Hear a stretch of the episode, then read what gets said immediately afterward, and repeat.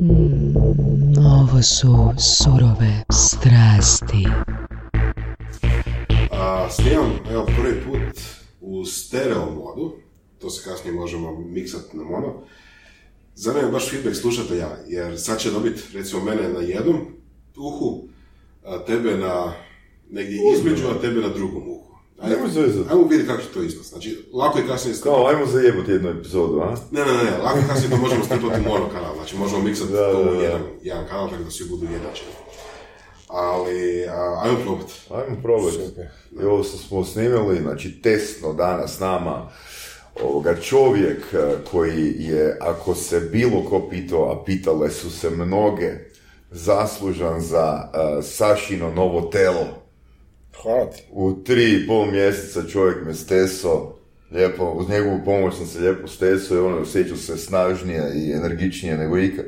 Jesi ti rekao da ću ti dati feedback, a? Drago mi Onda je. je, mislim, ono, Saša, a, često se ponosi, ali svojim novim, novim mišićima, tako da,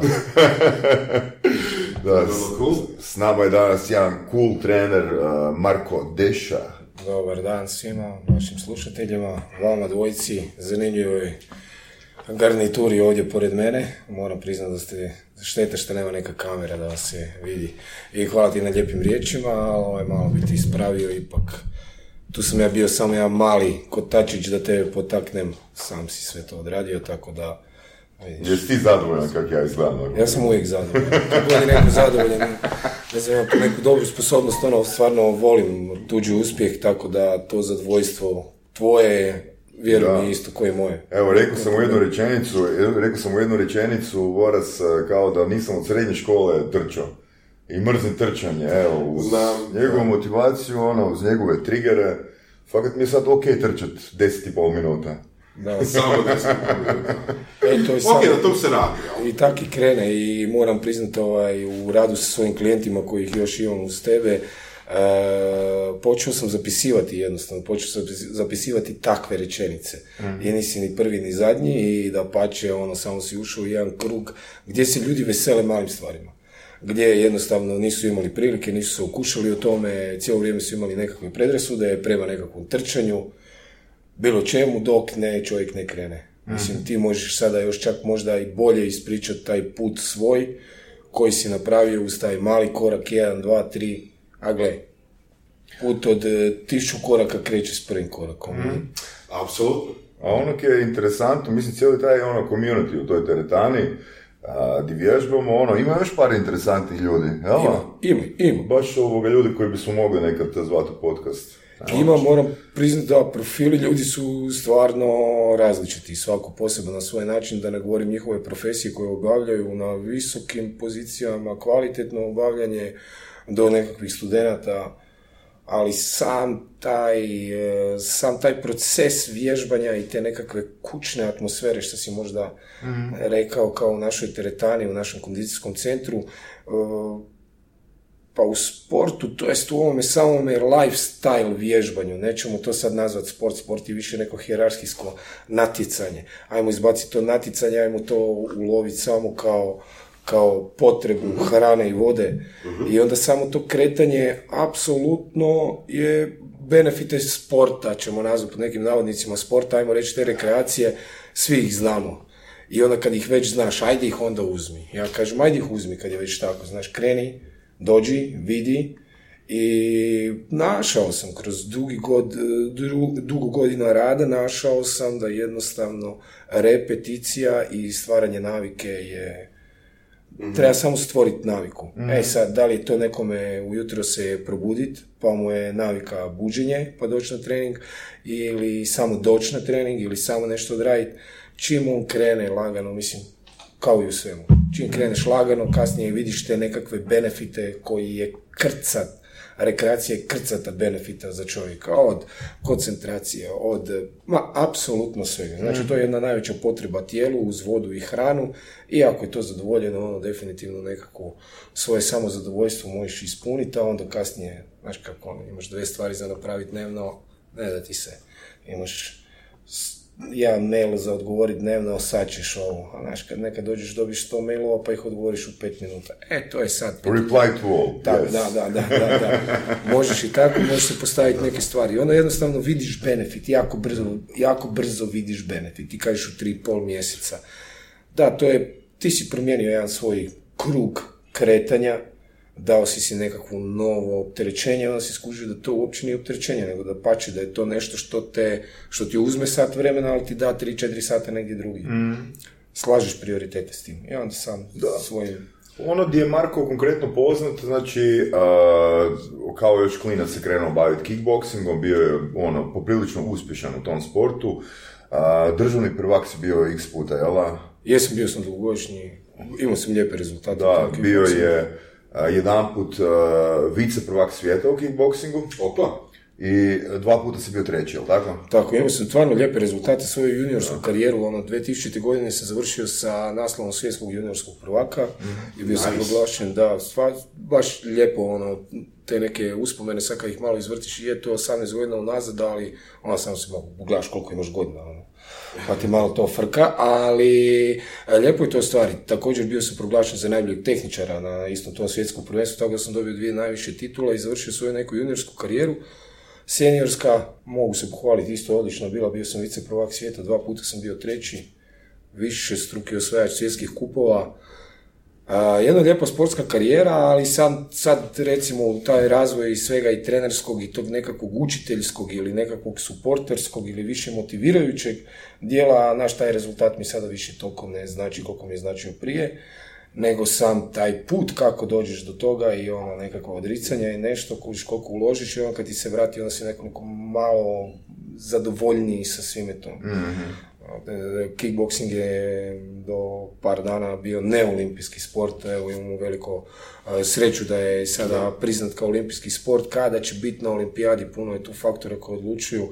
Najgori su e, ljudi gledanosti i televizija, koji nažalost određuju jako puno danas stvari u sportu, pa se to isto i malo taj sport mm, ruši na niže grane. A, profit radi svoje, gledatelji per per view a, diktira nekakvo kretanje tog sporta i onda možemo reći da tu više sad nema nekakvog nadmetanja sportskog nego pa znam, to smo čuli već par puta od sportaša da sport je postao previše biznis možda u nekom. je. Je, i postoji jedna velika psihička problematika na koju se po meni kao nekakvom treneru, nekakvom usmjerivaču mladih sportaša gledam koji je to ogroman, ogroman pressing uz sve obaveze koje imaju i sam naporan trening koji bi trebali raditi današnja tehnologija nam je divna je. Bravo. Znači, ne, da, da ne bude da pljujemo po tehno- tehnologiji.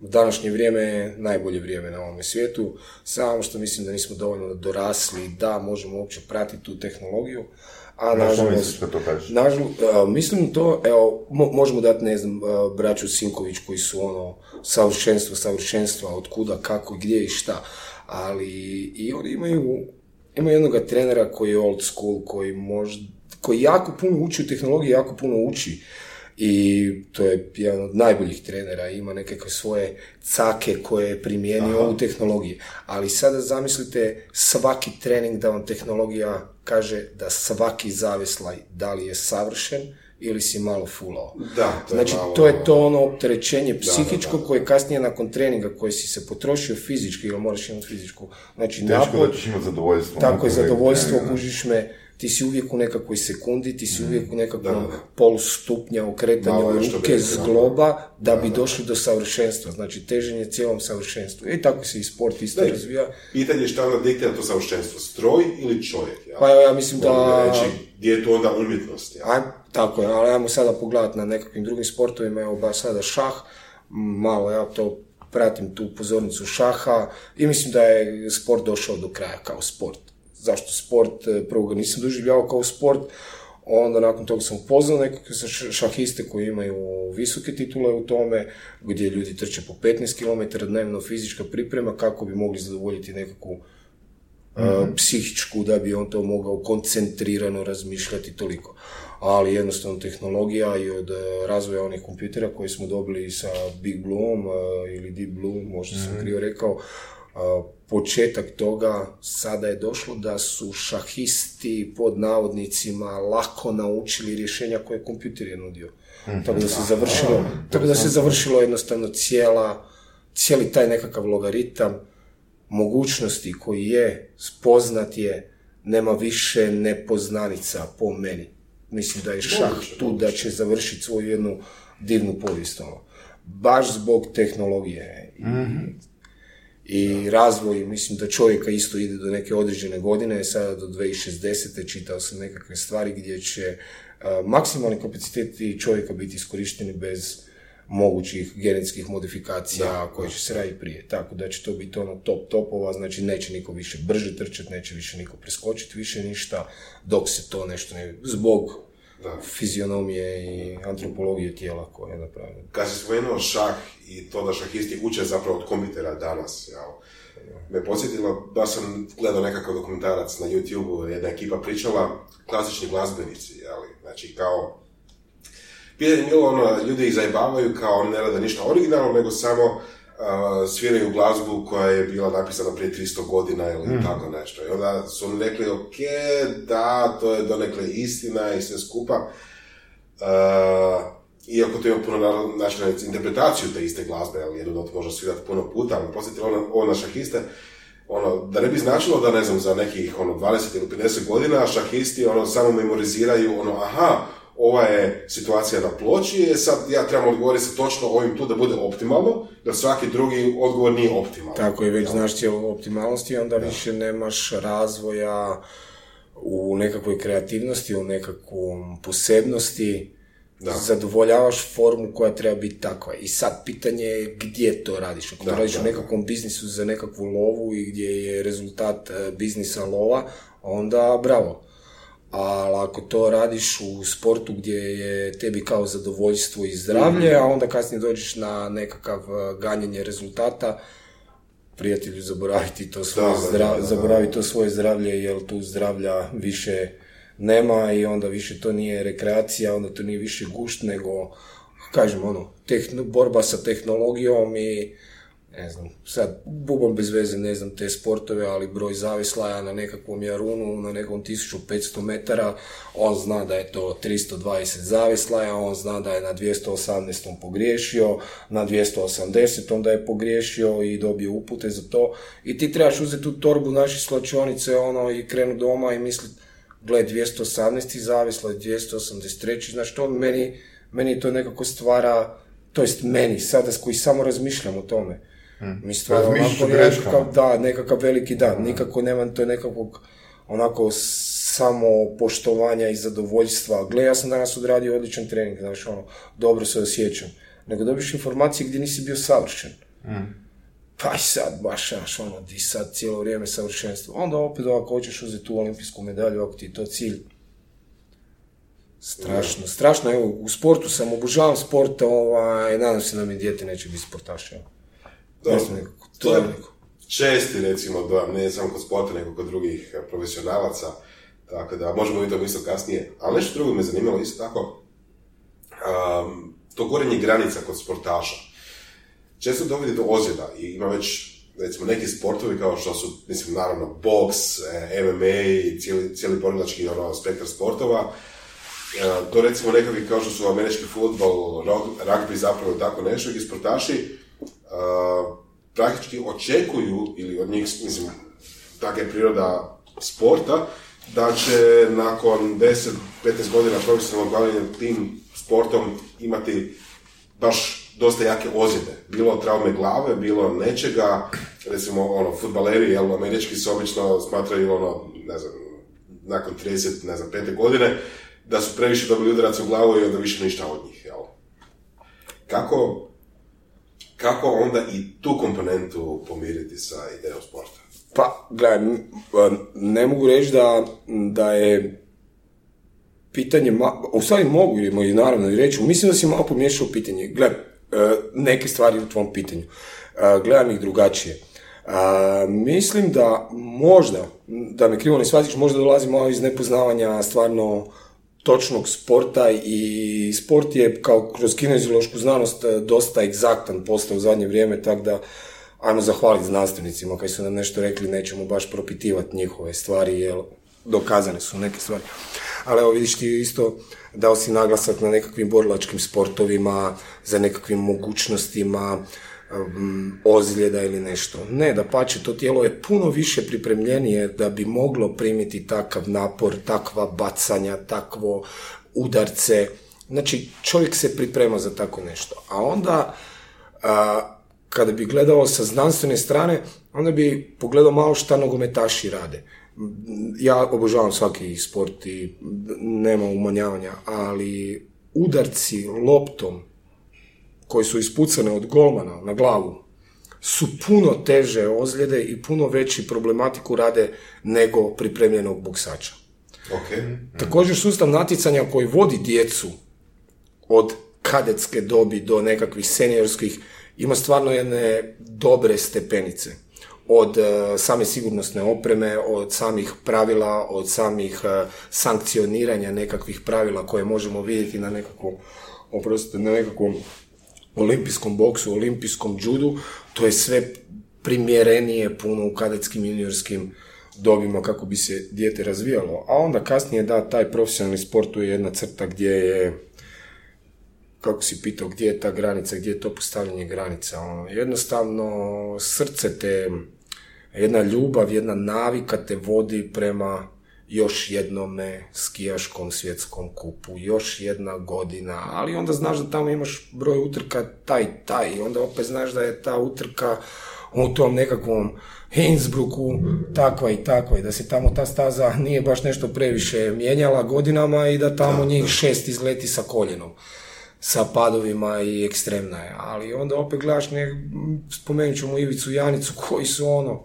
se pripremali za tu nizbricu, znači za taj, kako oni kažu, live. Znači nije se pripremao da će on malo skijat, nego ono, u zavoj, mislim, profesionalni vozači autiju, formula, to su tolike brzine, to je nešto nesvatljivo, te, te, te sile koje tijelo trpi, da jednostavno je Da. repeticijom su došli Da, da, da. do savršenstva izvođena pokreta da ne moraju Da ne razmišljati. da ne moraju razmišljati o tome, a to po meni onda više nekako gubi neku svoju Pogotovo vozači Formule 1 ili tako nešto, gdje ono Strašno. moraju naučiti ono, čisto refleksno kako gdje skrenuti, ne- nema razmišljanja tu. Strašno. a, strašno, možda to je nekakva foto pamćenje, nemam pojma kako mu ruke na tom volanu moraju ići, jer uh, Ali to mora odvoziti tu, tu, na primjer, tu, tu stazu jedno 500 puta, ono, karikira možda 50. Iko, iko ko malo Da. razumije šta znači G sila i kako to djeluje i ko- ko- koje su jačine tih G sila i ako je neko nekog frenda ako ga je gurno i prvo to usporediti sa nekakvom 9G, ne znam, to, to, to, to, po meni su to abnormalni napori.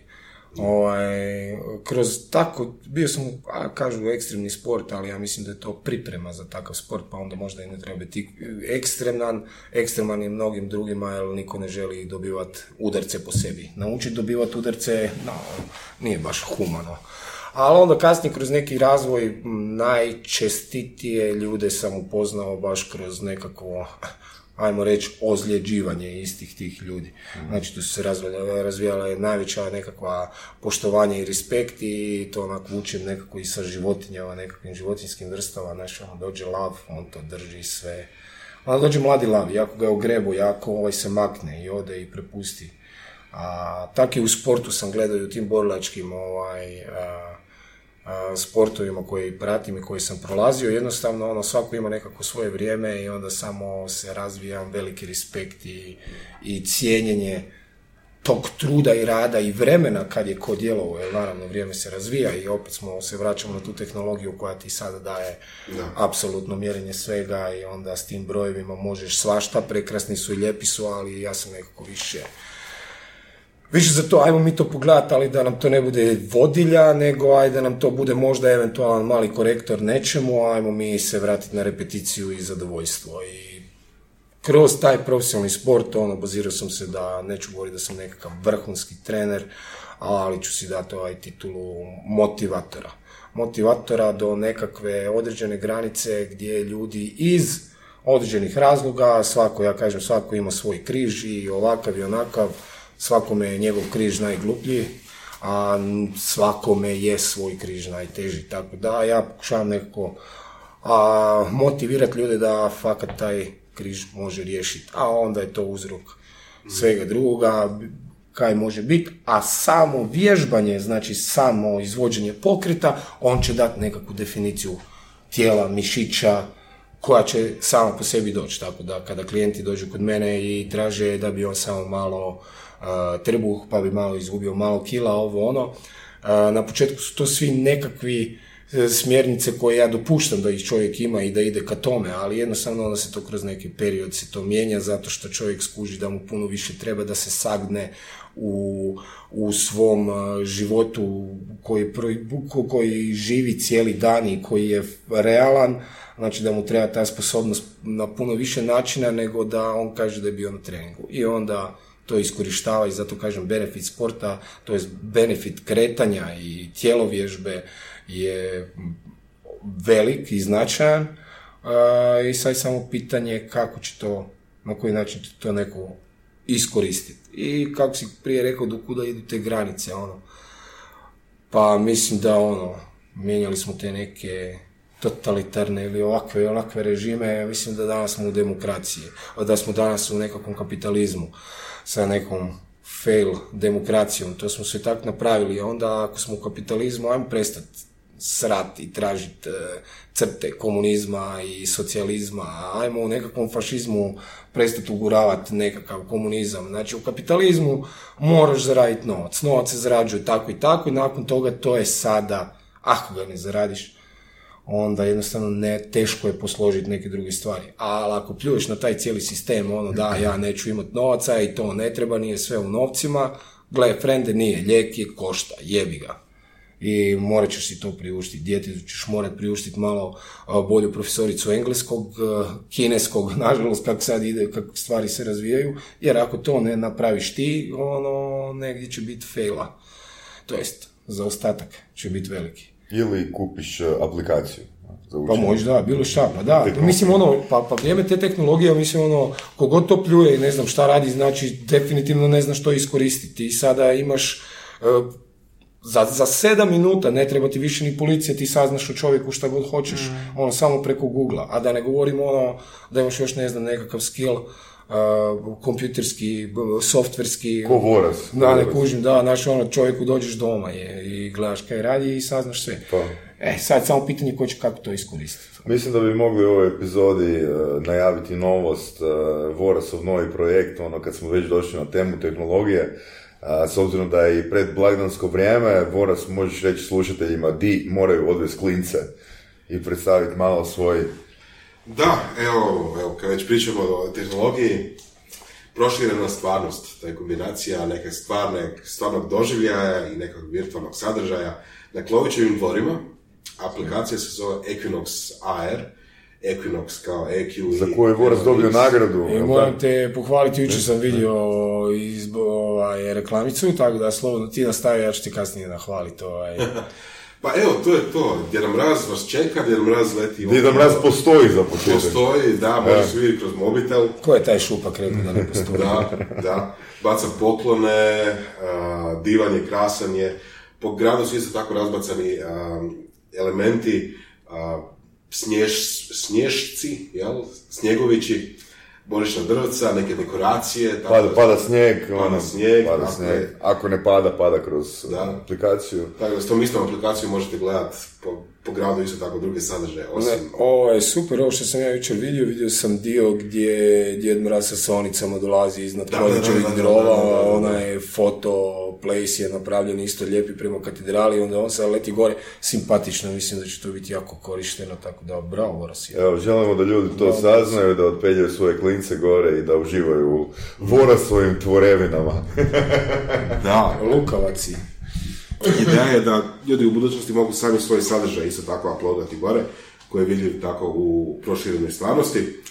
To je jedan projekt koji se razvija. To će biti nešto jako cool. A onda ćemo kasnije IT razviti e, proširenu realnost. da se vratimo u ovaj realni život, da nije sve tako bajka. Da, da, i će to... Ne, suženo, suženo. Da, Da, da. Suženu realnost. Opa, to je zapravo dobro ime. Pa je.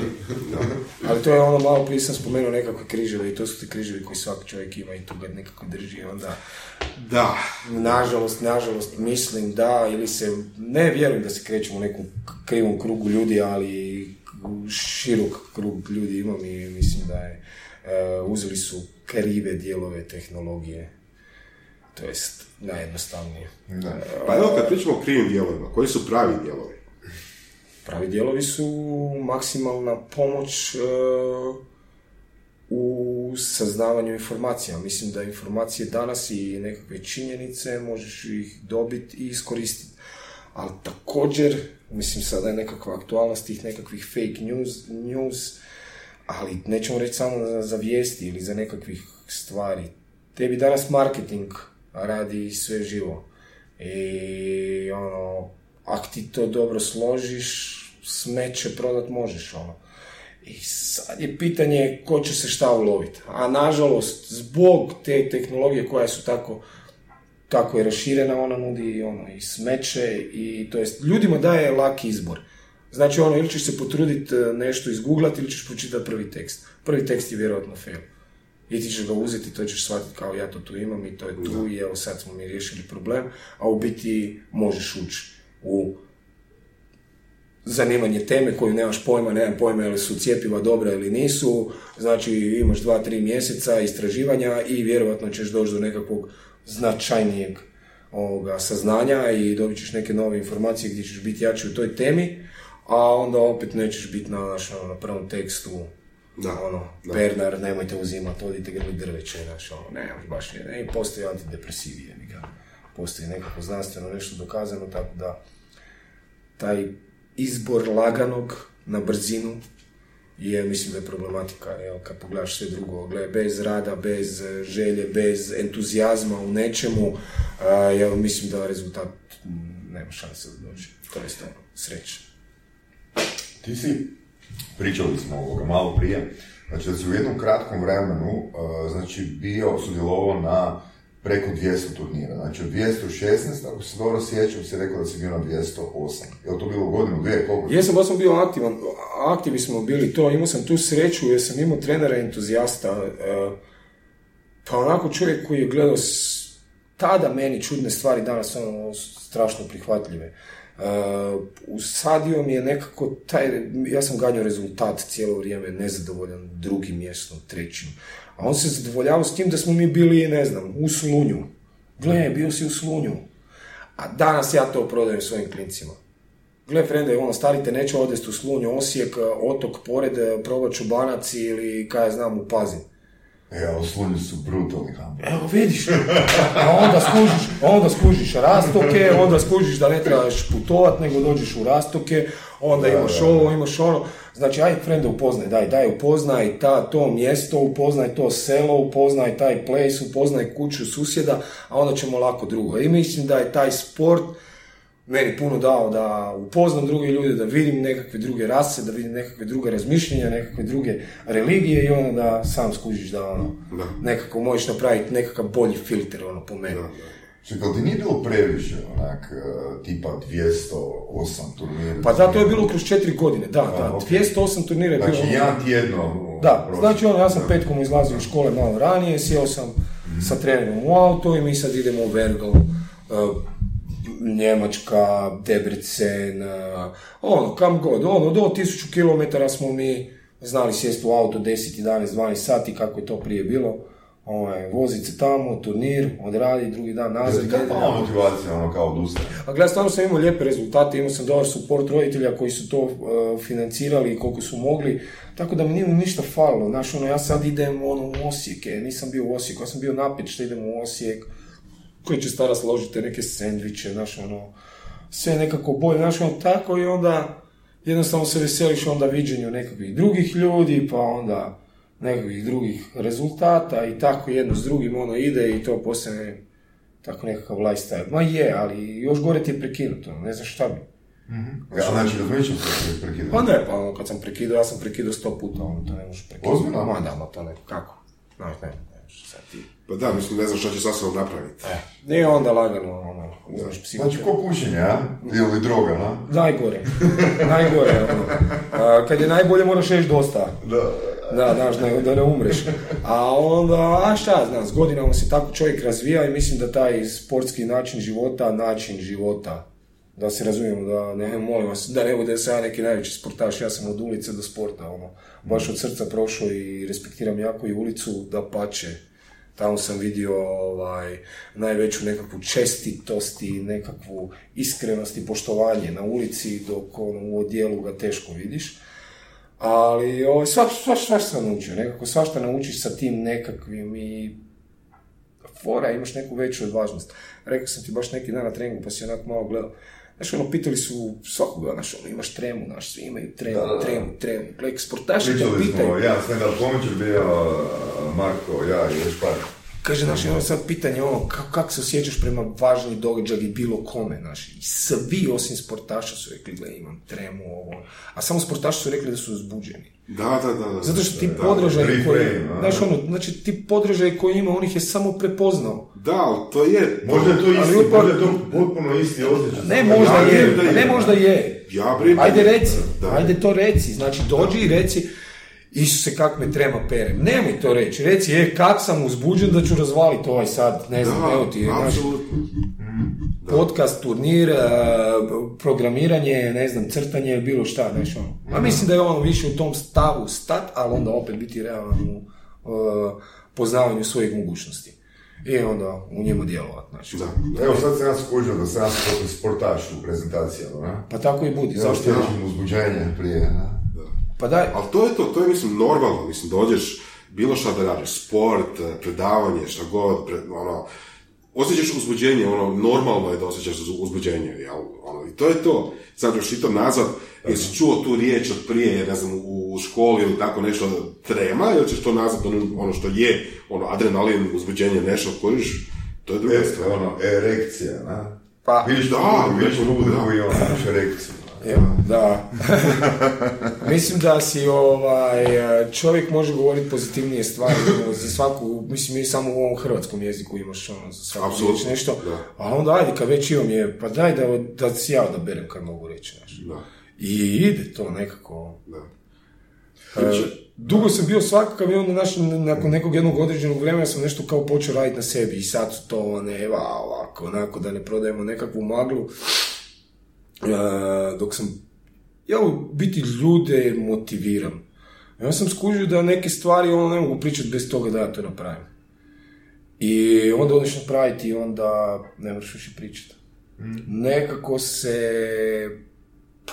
kaj ja znam, nekako 16-godišnjaku kažeš ono, gle, ajde zašuti i slušaj i najviše ćeš čuti. Ma gle, nema šanse da taj to razumije. Ali je, mater, ono, fakate, to što više šutiš, što više čuješ, ono. Nemaš, još manje moraš pričati. Ja tak nekako se čovjek isposlaže i pokušava težiti tako nekakvim stvarima koji ga ispunjavaju, koji mu daju onako pozitivan rezultat u nečemu što on želi da bude pozitivan. Tim načinima sam ja motivirao druge, on sam rekao, gle, Fred, daj ti malo sebe isto tako, znači. I dok nije moj krenuo rad na, na meni, dok nisam ja rekao, aha, sve moram ja. Da, ti sve moraš, znači, da. Svi su krivi, ali ti sve moraš, ono, ne, ne, nije bed.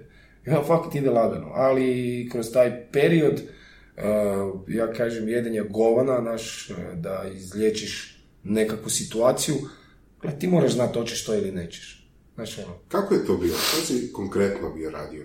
konkretno sam bio ra- radio da ono da, gle, svako može laga drugoga, ali ne može sebe. I onda sam ja krenuo s tim lažima. Znači, sve ono što ja sebi kažem, aj sad ću reći drugome. Imaš primjer? A zajebano. Imaš mali kurac, ovo, znaš. Šalim se, naravno. Znači, ono što ne možeš sebi slagati. Znači, ono što ne možeš sebi slagati. Znači imaš mali A svima živimo može. I mekan duša. Pun ljubavi. A, to me je bilo. To mi je bilo u glavi me je to, znaš, ono, zavaravanje samog sebe. A možeš ti to. Daj, ajde, pokaži da to možeš. U stvari ne moraš pokazivati. Napravi, onda možeš. Znači, ono, nemaš to šta previše. Rezultat da za sebe. I onda kad sam stvarno vidio da rezultat taj daje za sebe, onda jednostavno sam mi prestao manje pričati, imao sam, odlučio sam se na neke poteze koje savjetuju malo pametniji ljudi ono, znanstvenici i ima rezultata. Znaš, ono, kreni trenirati, izgradit ćeš tijelo. Idi trenirat, bit ćeš zadovoljniji. Da, i sad pitaš sto puta kaj treba napraviti. Pa idi jebeno treniraj. Kak? Ma polako, krenut će. Naravno, dobar izbor, dobar izbor trenera, a, također i u svemu to savjetujem. Baš zato, znači imaš internet. Idi kuckaj, nađi trenera. Idi, izgooglaj, pitaj, provjeri. Sve se da saznat. Jel bi rekao da je bolji bilo kakav trener nego nikakav? A, ili... ne znam baš. Ne bi rekao. Rekao je bolje nikakav nego baš. A dobro, ajmo sada reći ono, da li bih htio da ti je bolje ikakav automehaničar ili nikakav. Govorimo ljudi, evo te govorimo o našem tijelu. Sve ide tu. Znači sve kemijske reakcije, svi osjećaji. Uh, gle, ne možeš ti meni prodavati foru da si ti sretan ako tvoj uh, uh, žljezda za lučenje hormona sreće ne izluči taj hormon sreće. Ti nećeš biti sretan do tada. I sad ja i ti ne moramo više pričati. Hoćemo pričati o cigaretama. Ok, svako ima pravo kaj god hoće, ali one nisu dobre za tijelo. Svaki tvoj argument protiv mene sada je, on, smiješan si. A ja neću razgovarati s tobom o tom. Kužiš me? Znači, to je loše. E sad, kaj neko nešto radi loše i može vidjeti nešto u tome, ok, neka, zašto ne? Ne, ne, ne volim suditi nikoga, najgori sam u svemu, kako bi rekli, po Isusu, ja prvi kamen neću baciti sigurno, ni zadnji, kakav sam bio i kakav jesam. Ali, ono, dopuštat promjene drugima, ne sudit ga i dozvoljavati mu nekakav razvoj, po meni je ono, evo, prekrasno. Možeš gledati po nekakvim prijateljima, možeš gledati po nekakvoj obitelji, hoćeš gledati po nekakvom razvoju a, odnosa, šta god. Znaš, ono, trebaš imati srce i muda. Mm. I, i, uzbu- i onda imaš uzbuđenje. Da, a pošto imam malo muda, kako si Dvije su ono dosta interesantne stvari, jedna manje interesantna, druga više interesantna kod Marka. Uh, evo, nedavno je uh, završio Ironman. Opa, A nice. druga manje interesantna stvar, Marko je bio ovoga, u Big Brotheru. A da? Da, da, da, da.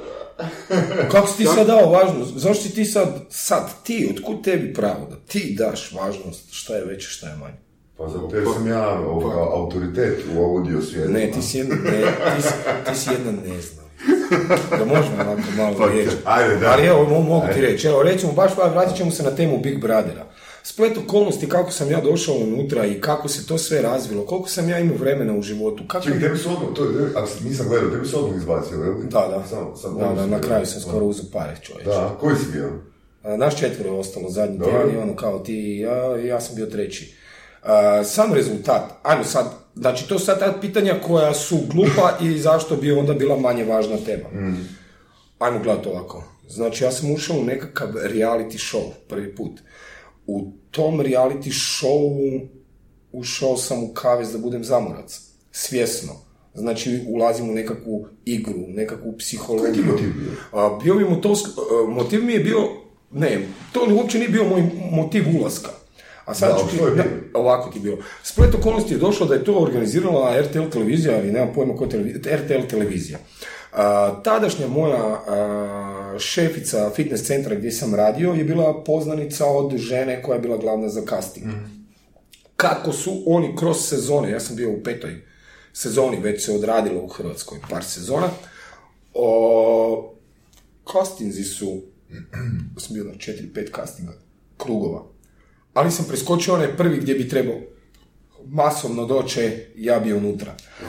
A stvar je bila ta da je ta moja šefica, pošto zna puno ljudi, mi prijateljica danas naravno, a, pošto zna puno ljudi, ona je dobila određene profile za probat naći koji bi zadovoljavali uloge same te igre. I tu sam je upao ja, gdje je ona mene prijavila. Spletom okolnosti kako smo mi radili to ljeto, ono neki auto se moram vratiti, prvi casting, oni su mene zvali, ajde, imam vremena, idem vidjeti. Gle, javit ćemo se za 3-4 dana, javili su se za dva dana, prošao sam, dođite sljedeći petak, opet se poklopilo da sam nešto mogao.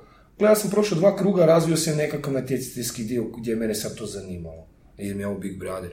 Produkcija je bila Hrvatska, odvijalo se sve na Tajlandu. Znači ja idem na neki Tajland, naš. Kako sam Bio bio, si šta slunio sad. Hvala, vratimo se na Aj, Tajland. je. Vratimo se na Tajland. Ne Evo vidiš kako ti? Pa čekaj sad, ti si umanjio moju priču, pusti me da pričam. Tako da vidiš da taj Big Brother. Na kraju svega, kužiš me, ti sad možemo pričati o Big Brother lifestyle i tom nekakvom uh, post Big Brotheru i ne znam čemu. Puno Jel bilo seksa? Makar Da. unatoč mekanom. Da, samo. Ok. Da, pa tako, gledaj, da, Dobro. to te najviše zanima. Evo vidiš, i prije smo rekli per per view, prije smo rekli nekakav per per view koji određuje, nešto diktira i recimo sada ću se povući na nekakav MMA sport gdje je nekakav dirty talk i gdje je nešto trash i gdje je ovo, gdje je ono, gdje populacija raste. Znači Saša upada točno u tu populaciju, znači onog gospodina savršenog, eh, kojeg, koji daje pozornost tome. Znači njega zanima da li je bio seks i produkcija će njemu dati da li je bio seks. Njega zanima da li je bila svađa, da, bit će svađa. Ja kad sam pogledao jednu ili dvije, tri stvari nakon toga, ja sam rekao, jebim ti, mat, daj nemoj srate, daj ispričaj cijelu priču. Zašto? Zato što je fakat izrezano. Ja se ujutro budim, prvi napravim nekakav trening, nešto bez veze, skuham svima kave. Gore nekakva teglica, mislim mi smo na Tajlandu, a, to je sve od bambusa, a, komad hrane ostane, to napadnu sve žive životinje. Znači ono, ko doma mrave moraš pazit ono, a tamo moraš pazit sve. Znači stvarno mora biti ono čisto čisto. Šećer je gore na nekom vrhu, ja ga uzmem i prospem šećer. Zašto? Kako prospem šećer u pizdu, u materinu? Gledam to, znači neko je kilu šećera stavio u pol kile teglicu. Je. Pitam ko je? Naš 14 unutra, niko nije. Ja za pet dana pros- prospem opet šećer. Ja rekao, ko je ovo? Ko, ko puni ovo? Ja rekao, aj nemoj Voras, molim te puni. Taj Saša nemoj puniti. Pa ne punim ja. Niko opet ne puni. Ja u sedam dana, pet puta prospem taj šećer ujutro, ko debil neki, rekao, čekaj, ko je ovdje kreten? I počnem psovat. Pizdala materina, ko puni ovo, jer sam već sve rekao. Gledaj ni jedan moj razgovor, upozorenje, želja, čišćenja, pet dana tog šećera ujutro dok svima radiš, je neviđena. Ali dok jebeš mater svima ili neko puni šećer, e to je najzanimljivije. Kak ja ispadnem, ispadnem kod debil, kaj ljudima spominjem sve Ja živo. žel, ti želiš reći da nije bilo šećera da bi ti pobjedio. Tako, šećer je bio kriv, bravo, uglavnom, uglavnom, gledajući kasnije te stvari, onda vidiš da su jednostavno izrežirane i puštene ono šta kome treba. Znaš, ono šta se traži. E pa baš to, mislim, ono, ljudi... Ja i trebaju- prijatelji smo sjedili, on je, on stvarno najmanje voli ovu zemlju. To jest, jako je voli, ali ono svemirac je, ja kažem. Šta sam ja sve naučio od njega? Šta on mene sve naučio o toj astronomiji, o tim zvijezdama i ovo? Gle, to je taj plus mog Big Brothera, ono što ti ja sam mogu pričati. Ali, znači, ono, ne mogu teti na blagajni pričati, ja sam i Marko iz Big Brothera. Ali ja sam naučio nešto o tim zvijezdama, znaš, ono, ja danas znam izračunati neko vrijeme, ono, prije nešto si učio u školi, tada sam siguran u to. Gledaj, ni jedan, nikakav razgovor koji smo mi vodili satima i satima nije nikada prikazan i nije napravljen. Ali to je dobro, onda opet, ja sam bio dole 120 dana na Tajlandu, ja sam više manje imao dovoljno vremena da mogu vidjeti onako malo zanimljivije taj Tajland, ne ono samo sletit otići, znaš, ono, ući u Beč i izaći, znaš, ono, malo sam proživio i tu malo kulturu, doživio sam, bio sam tim nekakvim stadionima gdje je njihova tradicija, ono, znaš, ono, respektiraš, ali naučiš nešto. Tako da, cijela ta ekspedicija Big Brothera, znaš, li bi ponovio, ne, ali ne bi je ni brisu, ne bi je ni brisu. Dobro mi je, dobro je to. A koji ti bio ono baš onaj prvi okidač? Ono, Ne, prvi da okidač mi je bio da sam imao dovoljno vremena da me ona prijavila i gdje sam ja rekao, ok, znači prvi casting, zvali su me odmah za dva dana, gle, prošao si, znaš, ono, kao cool si, jebote, zvaćete. Ajde na treći, Znači, ono. zapravo, ono, imaš vremena, jel? Da, u biti ja sam imao dovoljno vremena. Ja sam Dosadno da, bilo. da, da, dosadno, mislim, ono, to je bilo kad, 2008. godine, a, radio sam nekakav bezvezni posao, znaš, ono, kidao se na dve, tri strane, tako da sam tada svoje dva, tri posla mogao i maknuti, isti mi je vrag bio nekako, pa ajde, potrefilo se. Kažemo, ne, može biti jako zanimljiva priča kada ja ispričam iz nekakvog svog pogleda, a onda opet sa nekakvom, znaš, tetom koja, znaš, u kiosku ili teta blagajnica, ne bih htio ništa protiv nikoga reći, znaš, oni gledaju nekako drugačije, oni imaju nekakvu svoju simpatiju prema tome, oni imaju nekakva svoja pitanja, koje isto možeš im ne moraš zadovoljiti ili opet možeš dignuti nekakav nos, a onda opet možeš biti Da. Da, ali to je recimo... Isto- znaš, ono, ja sam došao, znaš, ono, vozio sam se tramvajem, jebi ga, sada sam Marko iz Big Brothera u tramvaju, jebi ga, čudno svima, ono, gle, čudno i mene kad mi svi gledate da mi je čudno, ono, kaj sad, ono, Jel te počelo loviti ono paranoja? Ša, zajebano je, zajebano, sve ti se nudi, lažno ti se sve nudi nakon toga, trebaš Da, da, na znaš primjer. dobro. A gle, ono, apsolutno sve, ono, od nightlife-a, a, lažnih prijatelja, svašta, svašta prođe kroz to, znaš, ono, i dobro je da možda možeš ono razuzdat kasnije, naučiš nešto, evo, stvarno naučiš, znaš, ko te cijeni, koga cijeni, tko je lažan prijatelj, ko te iskorištava, ko te ne iskorištava, meni je to puno pomoglo, recimo, u tome, znaš. U tome da danas znaš prepoznat Da, da. ko je pravi prijatelj, ko je lažni prijatelj. Jel? Da, definitivno. Ok. Da, jedna od, jedna od mojih učiteljica je bio i da, i Big Brother isto. Jer kužiš, ti lako možeš živjeti na toj plahti, ono, dizanja, a znaš da je sranje, Ali treba znati da je sranje. Ali trebaš i ti, ali trebaš se boriti kasnije, onda čovjek objašnjava da je to sranje, da ti, uh, da je ti boli briga. Mislim, ono, meni ljudi dolaze, znaš, nisam gledao taj Big Brother baš, i onda mi ispriča bolje situacije nego kad sam ja bio unutra. Čekaj, kog ti lažeš? Da. Kaj se sramiš reći da, da- znaš ono, meni dolaziš reći da se sramiš gledati Big Brother, a ja sam bio unutra. I što ću ja sad tebi reći, da, ja se isto sramim. Gle, ono, sramit se, ono, šta se imam sramit, znaš, ono, familiju obruko nisam, čestito sam se ponašao, kako sam se ponašao, takav sam bio, izašao van, dobio par savjeta od ljudi koji me vole i pokušao primijeniti te savjete, znaš, ono, nisi savršen. E, ako to napraviš je super, ako to ne napraviš, e, onda okej. I koliko traje onda taj hype, ono, nakon što je Big Brother gotov? Ne, teško mi procijeniti, A, ne znam. je to ono, više od mjesec, dva, tri? Ne, puno, puno to traje. Ozbiljno? A tad si još ti u elementu, misliš da si nekakva zvijezda. Da. Aha. Znaš ono, ne, teško je to, kaj znam, evo te. Kažem ti, malo prije sam rekao, dok ne prestaneš lagat sebe, meni to sve super, zvijezda sam vani u kafiću, ovo, ono, dođem doma i jebim ti vate, nemam kaj za jest. Kaj, šta je, di je sad ovdje zapelo, znaš ono. I to je u biti ono Kisterica rekao u jednom od prvih podcast, ono, postoji razlika između riječ poznat ili popularan i... Apsolutno, i mislim da taj nekakav uspješnost, da, uspješan. Uspješan ne mora tebi neko reći da si uspješan, to već znaš. A ovu popularnost koju ti daje, ti lažno možeš prihvatiti. I onda, fino je, godi. Godi. Ali, frende, lažna je. Znači, kad tad je kumulativna i kad tad ono padneš naš ono full dole. I onda ako nisi dovoljno jak, znaš, trebaš se vratiti. Gledaj se. Kad ljudi zaborave, ono, ako se sjećaš po iskustvu? Mo, nemam pojma. A? Ne znam. Neki žive od prvog Big Brothera još u njemu. Misliš, a? Znam. Čovječ, interesantno. Je, znači, zna ti se još dan danas dogodi da te neko, e, sjeća se tebe iz 2008. godine, ili ne? Pa ne baš tako, nego naš ono kroz neko, kaj ja znam, druženje kao trenera, kao nekako početno upoznavanje, ili ja imam jedan period upoznavanja. da, da, ali uvijek mi kažeš prezime, Nevažno, ono, ne, ne, nevažno, nevažno, nego ja kažem, ja, ja savjetujem ljude, idi, googlaj me, saznaj s kim surađuješ, vjerujem ja ću tebe. I to je jedno od pitanja, jebote, ja nisam znao da si ti bio Big Brother, jebote, jel ti to najvažnije, ono, jebote, Da, da, da. jesi vidio da sam bio svjetski prvak, jebote, jesi vidio, Da, ne znam, ovo, znaš, nešto šta ti cijeniš, prvu stvar si vidio šta ti ne cijeniš. Kužiš me? I on meni dođe sa pitanjem koje je posprdno, zato što ne zna neku cijelu priču koliko sam ja dobro izvukao iz toga.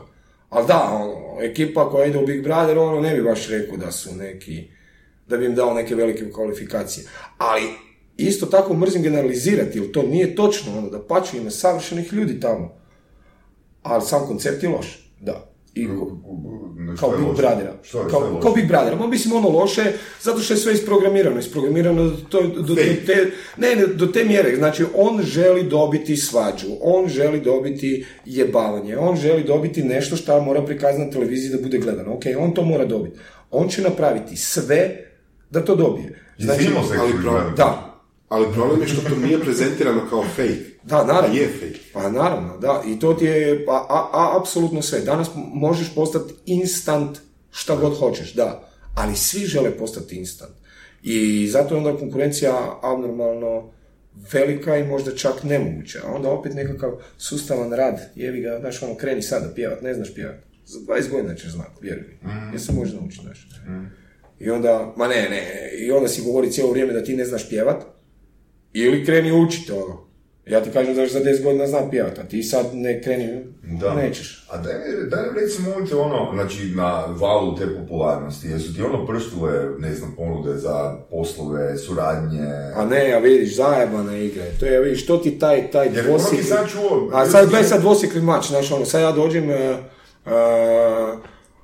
sjećam se ovaj, e, razgovora, strojarstvo je bilo u igri, razgovor za posao. Da, sam, sam da, sam da Stvari, danas je tamo bio Marko iz Big je onaj prvi reality show koji je bio jedna cura koja je sudjelovala je zajedno su studirali i u toj prvoj sezoni Story su nova su se zajebali, nikom nisu dali nikakav ugovor.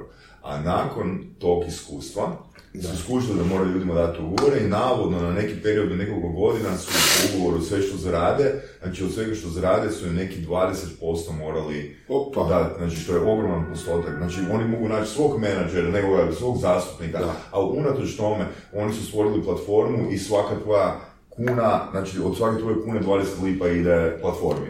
Opa, Da. Ne znam, te deta- ne, ne, nije? ne znam te detalje, ali ja sam bio jako vezan ugovorom. Znam da sam, mislim, ono, nakon samog izlaska, četiri ili pet godina sam bio ugovorom vezan da ne mogu govoriti na koji način je selekcija vršena u tom Big Brotheru. Mislim, to su imali zaštićeno. A onda možda su imali sve drugo. Znači, ja tebi ne mogu govoriti koje sam ja, šta, kakve castinge sam prolazio. Da, da, Tada da, nisam smio. I imao sam neke ograničavanja, mislim, ne sjećam se više, nije to baš previše bilo važno, znači nekako... a, Da prekinuo se te o strojarstvu se počeo da, pitao si me ono, da li ti pomoglo ovo ono, znaš gdje ti pomoglo? Pomoglo te kod vlasnika kafića koji hoće napuniti da ti curice odu u kafiću i piju ovo ono, a tvoj cilj je malo drugačiji, znaš, ono, hoćeš nekakav strojarski posao i ono, vi ste u Big Brotheru bili. Gle, frende, strojarstvo i Big Brother, ono, teško kome je spojivo. Tada. Tako da nije mi baš bilo lako. Znaš, ono, nije mi bilo lako naći nekakav job. Naš čovjek koji gradi nekakvu karijeru, nekakve firme bez veze vode instalacije. Obiteljske. Znaš, ono, baš ću Marka iz Big Brothera uzeti. Baš taj Big Brother ga više jebe nego šta vidi nekakvu pozitivu. A ovaj koji vidi pozitivu u tome, znaš, da, da mu treba Marko iz Big Brothera, taj ima fake sve. Jer ako tebi Marko iz Big Brothera ili XY iz Big Brothera može napraviti nešto, jebo ja takav posao. Eto.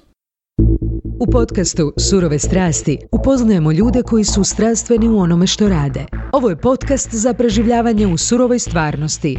Pridružite se Saši Tenodiju i Ivanu Vorasu u otkrivanju što pokreće uspješne, motivirane ljude. Ljude koji su strašću, predanošću i vizijom postali kreatori vlastitog, a i naših života. I ono najvažnije, saznajte kako su to napravili. Slušajte Surove strasti.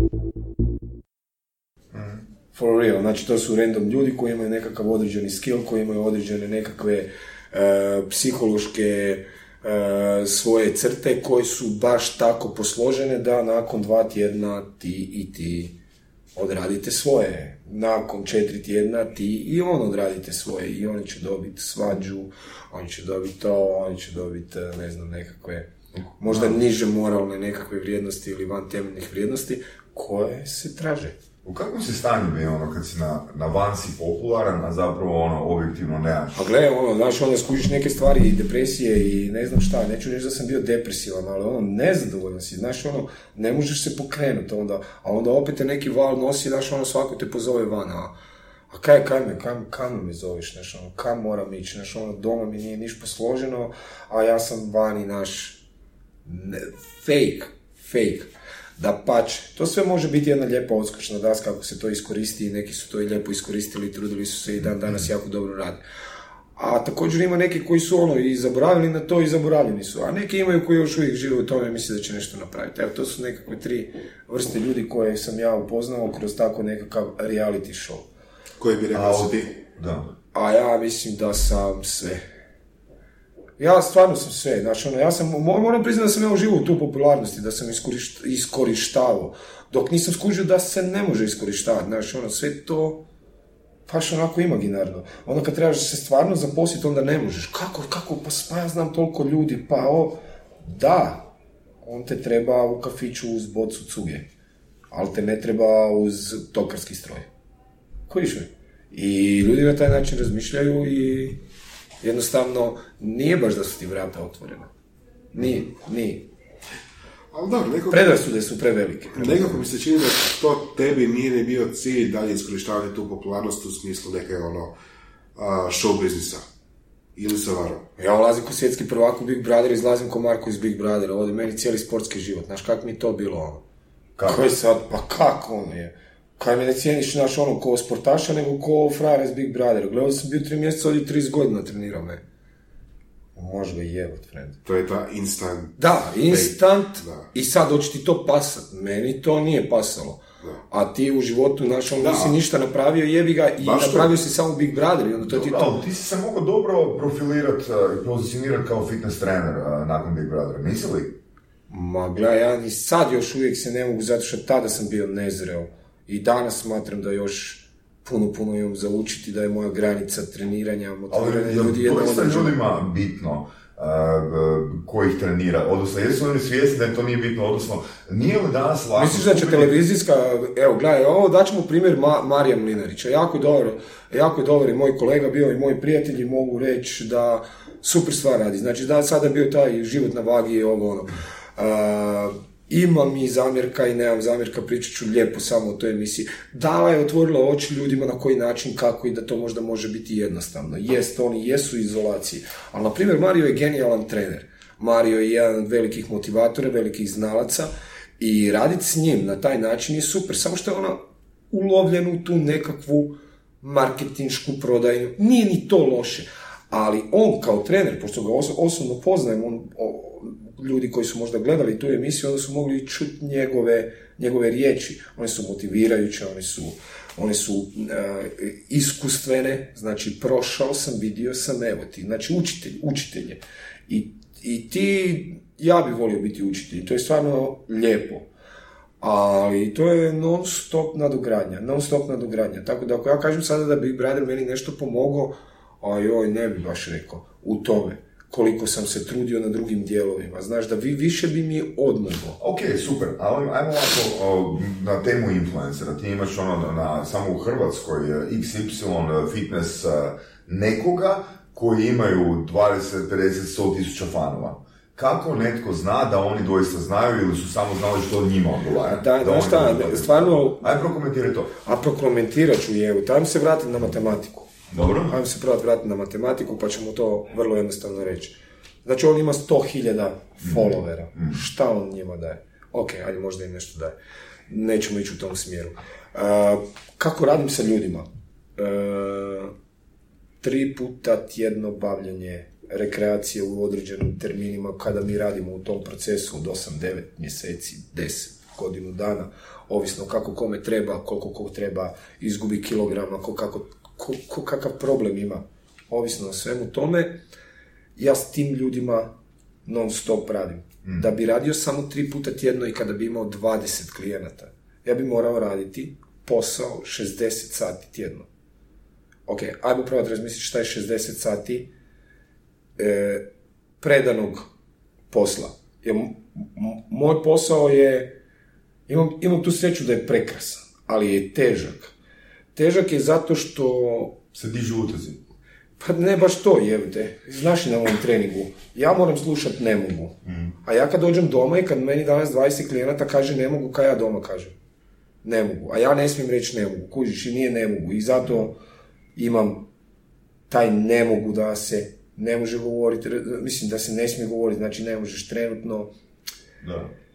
Mislim da je to taj marketing i fake prodavanje nečega šta može biti dobro, a onda se to baci na kvantitetu, a Super. ovdje mora biti jako velika kvaliteta. Super, izvrsno. Ako ti sad meni kažeš da si ti trener 70 ljudi, ja i ti više nećemo razgovarati baš.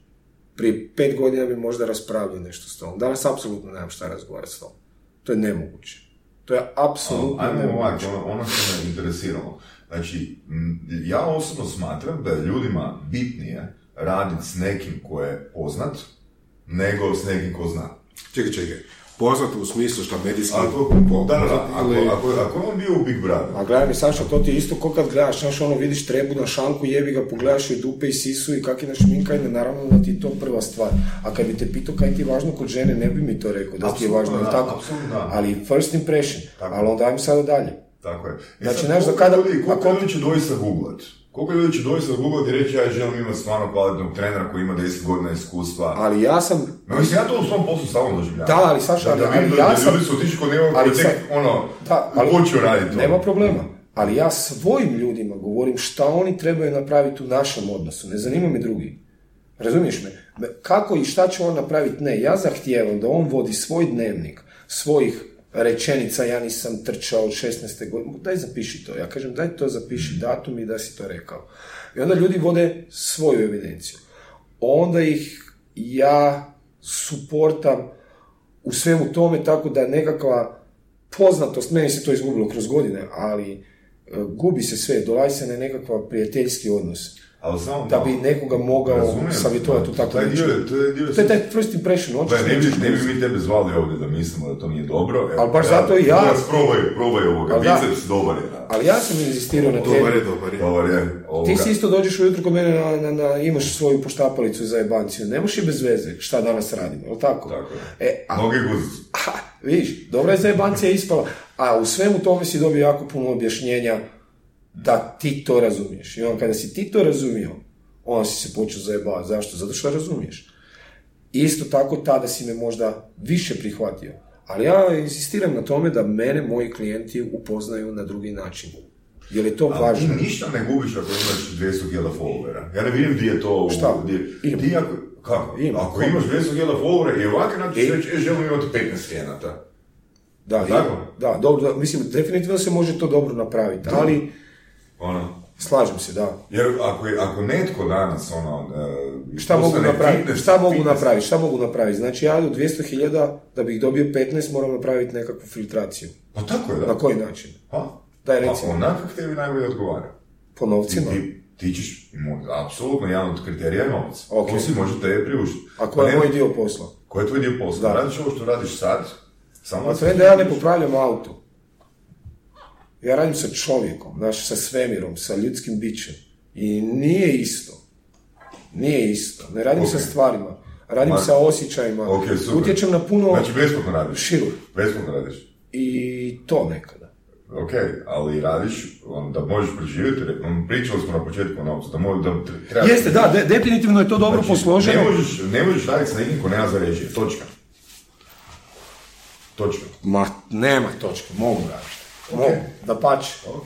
Mogu. Možeš. Jel Zato što- Koliko da, radim, da. Imaš, imaš 40 klijenata s kojima a, radiš ovoga, koji nemaju za režije. Nemaš toliko vremena, ali tako? Pa nažalost, tu sam ja onako malo blesav za sebe sa svojim prijateljima, ali da, Saša, ja baš radim. Zato što smatram da je to taj moj job, da. Znaš zašto on nema za režije? Zato što, u stvari ne važno. Nije radio na sebi. Ne, nije važno. Nije radio na sebi. Ali radeći na sebi, on će sigurno imati za režije. Sla- ja A ja ću biti čisto da- zadovoljan. Ja ću biti, ja ću biti taj ko- kotačić kojemu sam mu dao ono što ja znam i ono što ja mogu da bi on imao svjetiljku. I on će imati, ako to prepozna, da, možda i besplatno. Ali to besplatno. Saša nije besplatno. Nije besplatno zato što benefiti koje ja dobivam kasnije od tih ljudi su strašno veliki i ja sam toliko zahvalan na takvim stvarima da moji klijenti mene uh, upgradeaju, moji klijenti mene guraju, moji klijenti uh, mene osnažuju i meni pomažu. Istim područjima koja njima. To jest različito područje, isti način.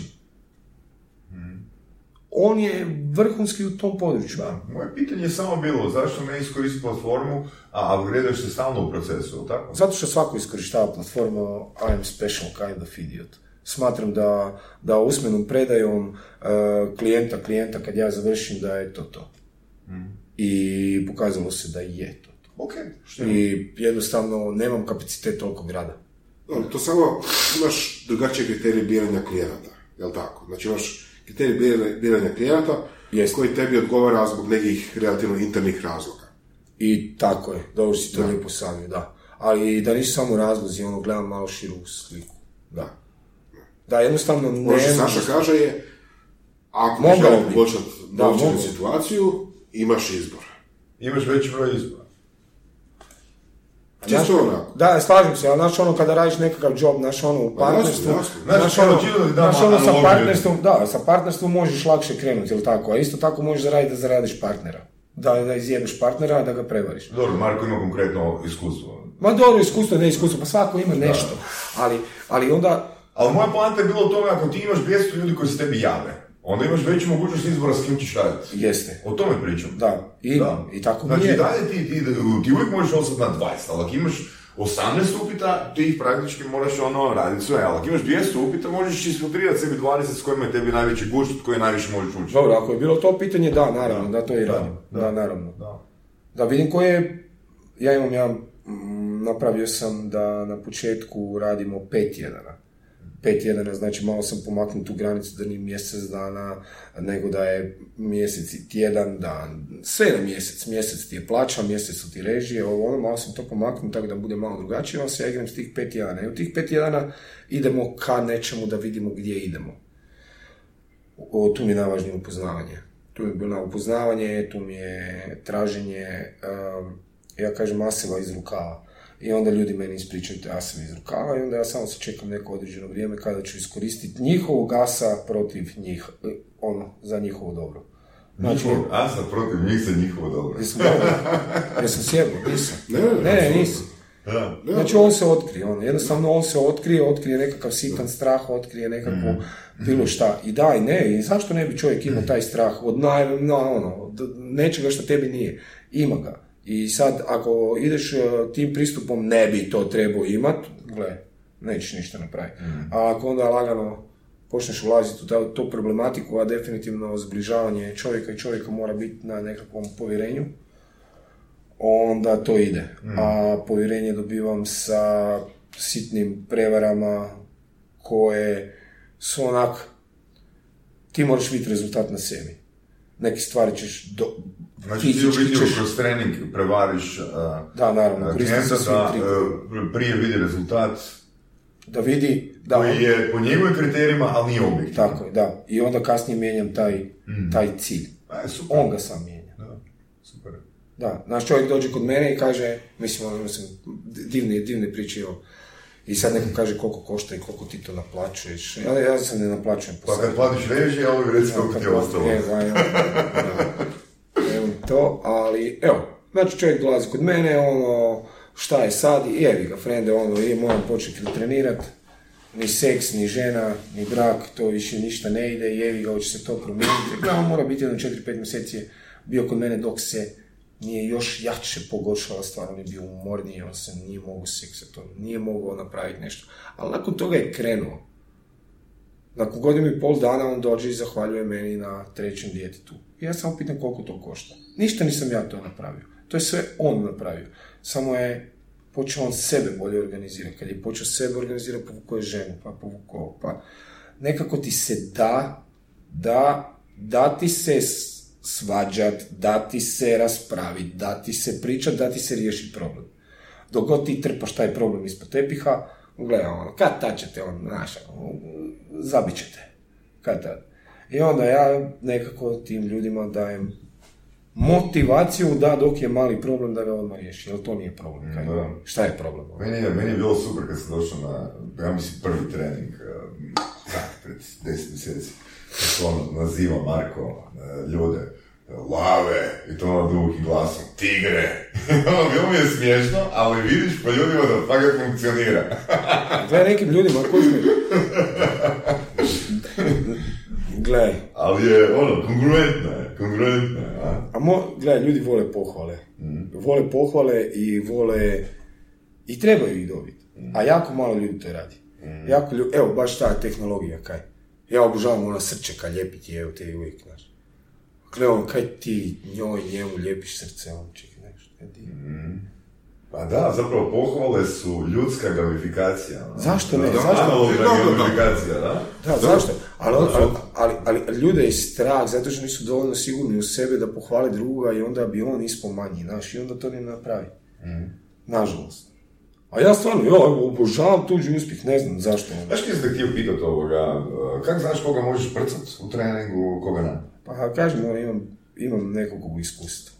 Mm-hmm. Imam nekog iskustva. Nekog ćeš reći, ono, da, da, da, oprezan moram biti. Da, da. jako oprezan. Kako znaš, jel se dogodila ono Zato što sam milion grešaka napravio. si milion ljudi otjerao da, da, da, da, da, da, da, da, jednostavno da.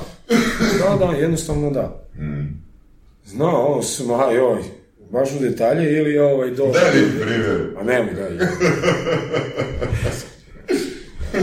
Imena će ostati taj. Ne, ma nije stvar u imenima. Je. A ovaj, bilo je zajednih situacija, znaš, neke stvari ne trebaš raditi i ovaj, koliko god da ti se nude i čine, ne trebaš raditi. Ovaj, vodio, ja, vodio sam tada, vodio sam... Ja kad ima jedan dečko da, koji trenira onoga s nama i kaže kad Marko ode, kad je bolestan, kad negdje trenira, on dođe ovaj pa ga zamijeni i onda se zajebavam kao Tomica ti je popunila grupu. Sad Marko dolazi na gotovo. Šalic, ne znam.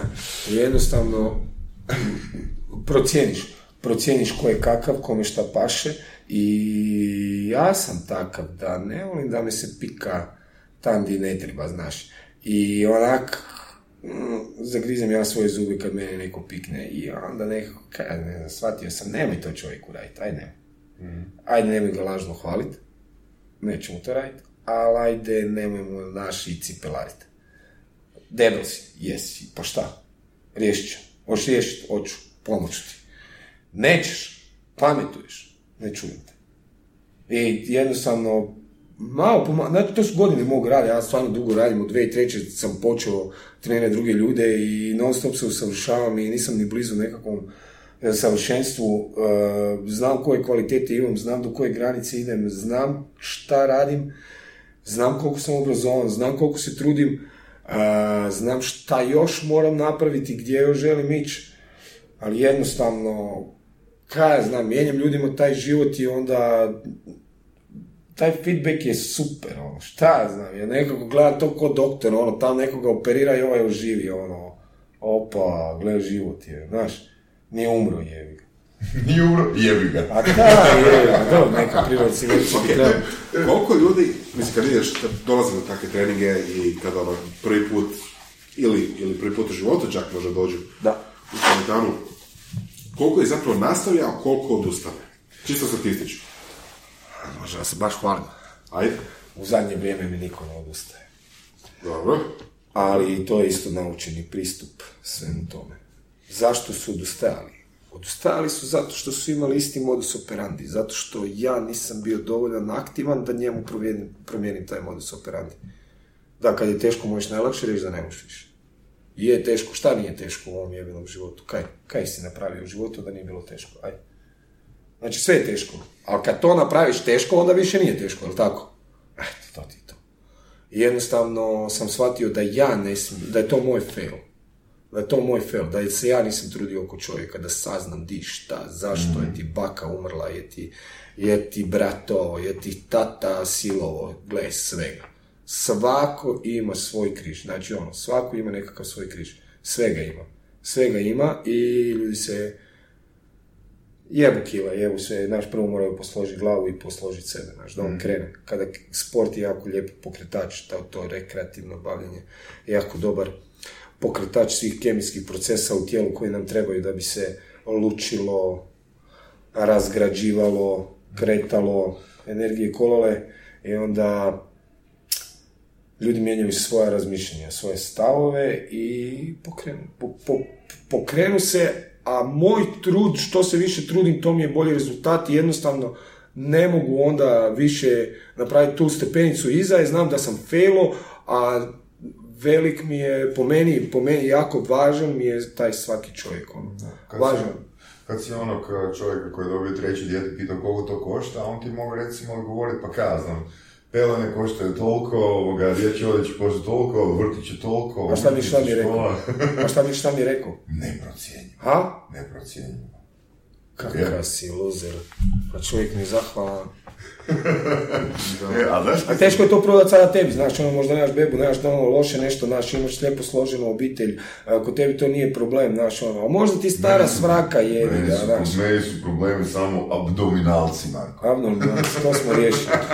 Pitat ćemo ženu za post za Da, za, za feedback i tako. Ali dobro, moram priznati da je ona isto dolazi u teretanu, osmih je malo veći, tako da mi je drago. Sad neću više govoriti o detalje, ali Ovoga, e, ne znam da provokacije. jeste. E, ko bolje reagira? Ono u smislu, ko se manje ljuti, ili kako to već želiš uh, protumačiti? E, na koga bolje se kenje provokacije? Na muškarce ili ženske? A gledaj- Ako imaš takvu generalizaciju neko. Tipa, Nema. ko ide u otpor, ono, da, da li će žena se prije nasmijat, jer po mojem iskustvu vidim da, po mojem iskustvu u grupi vidim da žene ok, prelaze preko takve provokacije za jebancije. A jeste, da, znaš ono, ti ka- muškarac kao muškarca, onda pikneš ga kao lava i onda misli da je on tebi a, konkurencija ili ti njemu. To, kad govorimo o tom pikanju nekakvom i laganom sarkazmu. A kod žene ona to smatra kao ili napad na sebe ili ne napad na sebe. Znači ono nešto si mi naš rekao. Ali onda opet puno lakše je sa djev... Mislim, neću generalizirati, nije to sa svima, da se razumijemo, svako je različiti. Ali ajmo reći kod djevojaka, djevojku kada nas samo zagrliš i kažeš, gledaj, ovo sam napravio zbog toga, toga i toga, mislim da je to, to, to i to, žena to odmah razumije, odmah mijenja film. A muškarac kako ko, znaš. I nisam ljubitelj grupnih treninga, nisam ljubitelj grupnih treninga i baš zbog tog pristupa jedan na jedan gdje, ne jednostavno, među dvoje ljudi, među troje ljudi, trener i dvoje ljudi nije ista situacija nego kao trener i trener. Ono. Ja gledam plakanja, ja slušam o, o muževima, ja slušam o ženama, ja slušam o ne znam čemu. To jest imam tu mogućnost da mogu, za, da imam tri teme, njegovo kukanje, njegovo, njegovo veselje i, i kineziologiju. I onda ovo kukanje zatvaram tako da ili, ili ćeš mi pričati kaj si super ili ćeš mi slušati uh, kineziologiju. A ovo ne razumiješ i onda tako da on jednostavno tih sat vremena ugasi mozak i sluša. E, onda se, I onda se igram. I onda se igram sa tih tri stvari. Znači ono, da, teško je, je, da, to ti se desilo. Hoćeš riješiti, da. Kako ćemo to riješiti? Tak, tak, tak. E, to napravi. Ali da, teško mi se probuditi sutra u šesto jutro. Jebe mi se. Teško bi bilo i meni. Je li to najteža stvar? Da. Onda se sam probudi.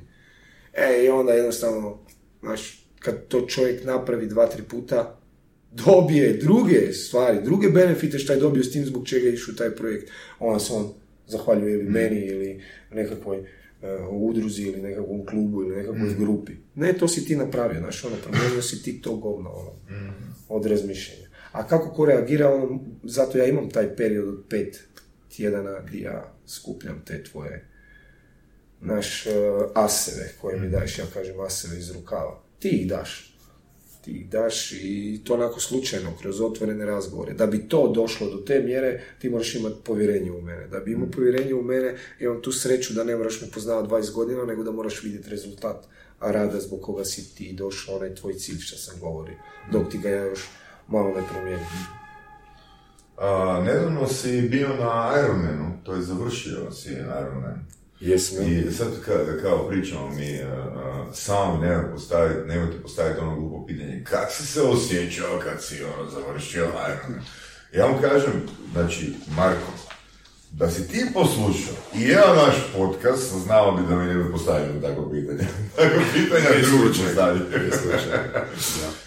Znaš kako ću to usporediti? Malo prije smo u tom Big Brotheru. Znaš, tu može biti jako dobrih pitanja, a mogu biti pitanja sa, sa ulica.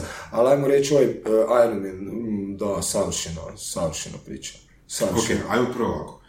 A, što je Ironman zapravo? A, I što te motiviralo da dođeš do toga? E, vidiš, to, to, to sam i htio ispričati. Ironman je utrka, triatlonska utrka koja je malo long distance gdje se... Što to znači? Uh, pa, dužine su puno duže, znači prvo se vozi 3, zarez- uh, prvo se pliva u otvorenom uh, moru 3,8 km po određenom poligonu koji je postavljen od organizatora, nakon toga se izlazi, skida se i u tranzicijskoj zoni se kupi bicikla koja je već pripremljena, sjeda se na biciklu gdje se vozi put od 180 km. Nakon toga se opet radi tranzicija gdje se presplačiš za uh, trčanje i imaš ispred sebe maraton od 42 km. Kada to završiš si gotov, imaš 16 sati da bi dobio titulu Ironmana. Imao sam tu sreću da sam to odradio super 22.9. ove godine, a počeo sam trenirati godinu dana prije. E sad, šta me navelo? Navelo me to da ja prodajem priče drugima prodajem priče drugima, da ja sam imao lijepe rezultate u kickboxingu, ja sam se tamo jako trudio. Ali onda sam dobio želje i pozdrave i, drugih klijenata koji nisu bili u smjeru kickboxinga, gdje ja nisam bio jako dobar, gdje ja nisam bio svjetski prvak. Ja sam rekao, gle, ne smiješ ti sad baš tu previše laprdat, ovo ono. I onda sa nekakvim psihoterapijama i sa nekakvim razno raznim stvarima gdje sam ja išao sebi pomagati i malo upgradeat sebe, došao sam do, mislim, saznanja i vidio kratkoročan, dugoročan cilj. I ono, bili su nekakve smjernice na koji način to odabrati i definitivno najgora, najbolja ili najlošija stvar koju ja nisam želio je trčanje, voženje bicikle, neka izdržljivost, ono, to mi nikad nije bio drag sport, iako sam u sportu ono, odlučio i rekao, isto odlučio, da, sad za godinu dana ćemo to završiti. Znači, dok ne završi ovaj cilj, nema odustajanja. I to je bila jedan moj, jedan moj veliki upgrade, nije stvar kao sportskog rezultata, nego stvar ustrajanosti, dosljednosti u tome. I moram reći da sam dosta bio bahat i bezobrazan i sam omalova, ovaj, totalno omalovažavanje tog sporta sam napravio gdje sam u šestom, sedmom, osmom mjesecu tek skužio koliko je to teško koliko je to strašno. Ali pazite, u osam mjeseca ja u godinu dana imam samo i završavam utrku za tri mjeseca, idem na nju. I jednostavno naučio sam mnoge stvari. Organizacija, buđenje ujutro, kaj kažem, to stoji, uopće ne razmišljam jesam ja čovjeku dao savjet ili nisam. Ja sam ti rekao kak je. I puno osigurniji sam u sebi i bio sam zadovoljan. Ne? Jednostavno, na tom listu ja sam prekrižio taj cilj. I to je to taj gušt je bio u tome. A, gušt nije u rezultatu. Ja znam kada sam u 7.20 izašao iz bazena, ono, idem na posao, u 7.20 ujutro, ja sam rekao, frende moja, pa danas sve da zajebem danas. Ja sam viner. I jednostavno, to me guralo. To me guralo. A da bi sad neko mi preporučio taj sport i ovo, ne bi ga htio previše pljuvati, ali nemojte ljudi, ne, ne, znači to nema, to nema smisla toliko, toliko se muči fizički da bi napravili nekakav rezultat. Jako je to lijepo i sve, ali kao kratkoročan, drugoročan cilj može se izabrati stvarno nešto bolje. To je baš izdržljivost. To je baš, da. To je glava i puno je puno, znači, tu stvari. Jako lijepo mi je bila cijela godina treninga. Upoznao sam ljude, profiltrirao sam ljude, imao sam jako duge treninge gdje sam bio sam na toj glupoj bicikli i to voziš i to ne možeš ni slušati ni muziku, to ne možeš ništa, ono auto će te zgaziti, ono voziš do Zagorja, gore ono do Zabuka, ovdje prek Sljemena, ono ne znaš šta je, doći ti guma puknut. Hoće te auto zgaziti, to je ono, ta težina tog pedaliranja, to sve ono, cijelo vrijeme se nekako ono, umireš, a onda kažeš, kad već umiram, ajmo taj mozak malo upaliti. Onda počneš jednostavno razmišljati, nemaš s kim, razmi, nemaš s kim razgovarati, počneš razmišljati i počneš slagat kockice. I onda te kockice više nisu kockice, onda su to kockice prioriteti i onda ti prioriteti preuzmu nekakav daljnji slijed djelovanja i onda skužiš da je tebi dobro. Znaš, ono, jednostavno da ti feel good, ono, da da, da jednostavno si više ne javljaš frendu od 18 godina koji si odrasao s njim, jer ono, 18 godina znaš da te jebe u glavu, znaš da te 18 godina ne suporta, ali evo, mi smo 18 godina. Frende, ne trebaš mi 18 godina, znaš, ono, sad, sad sam te, nisam te prekrižio, nego jednostavno nemam više potrebu tebe zvati za Božić, čestitati Božić i mi ćemo se čuti jednom Božićno. Ajde, te fake Coca-Cola, fore, nećemo više raditi brikaš, brikaš, jednostavno režeš stvari i slažeš. Ali si može Ironman pripremu za Ironman priuštiti neko ko ima standardan posao?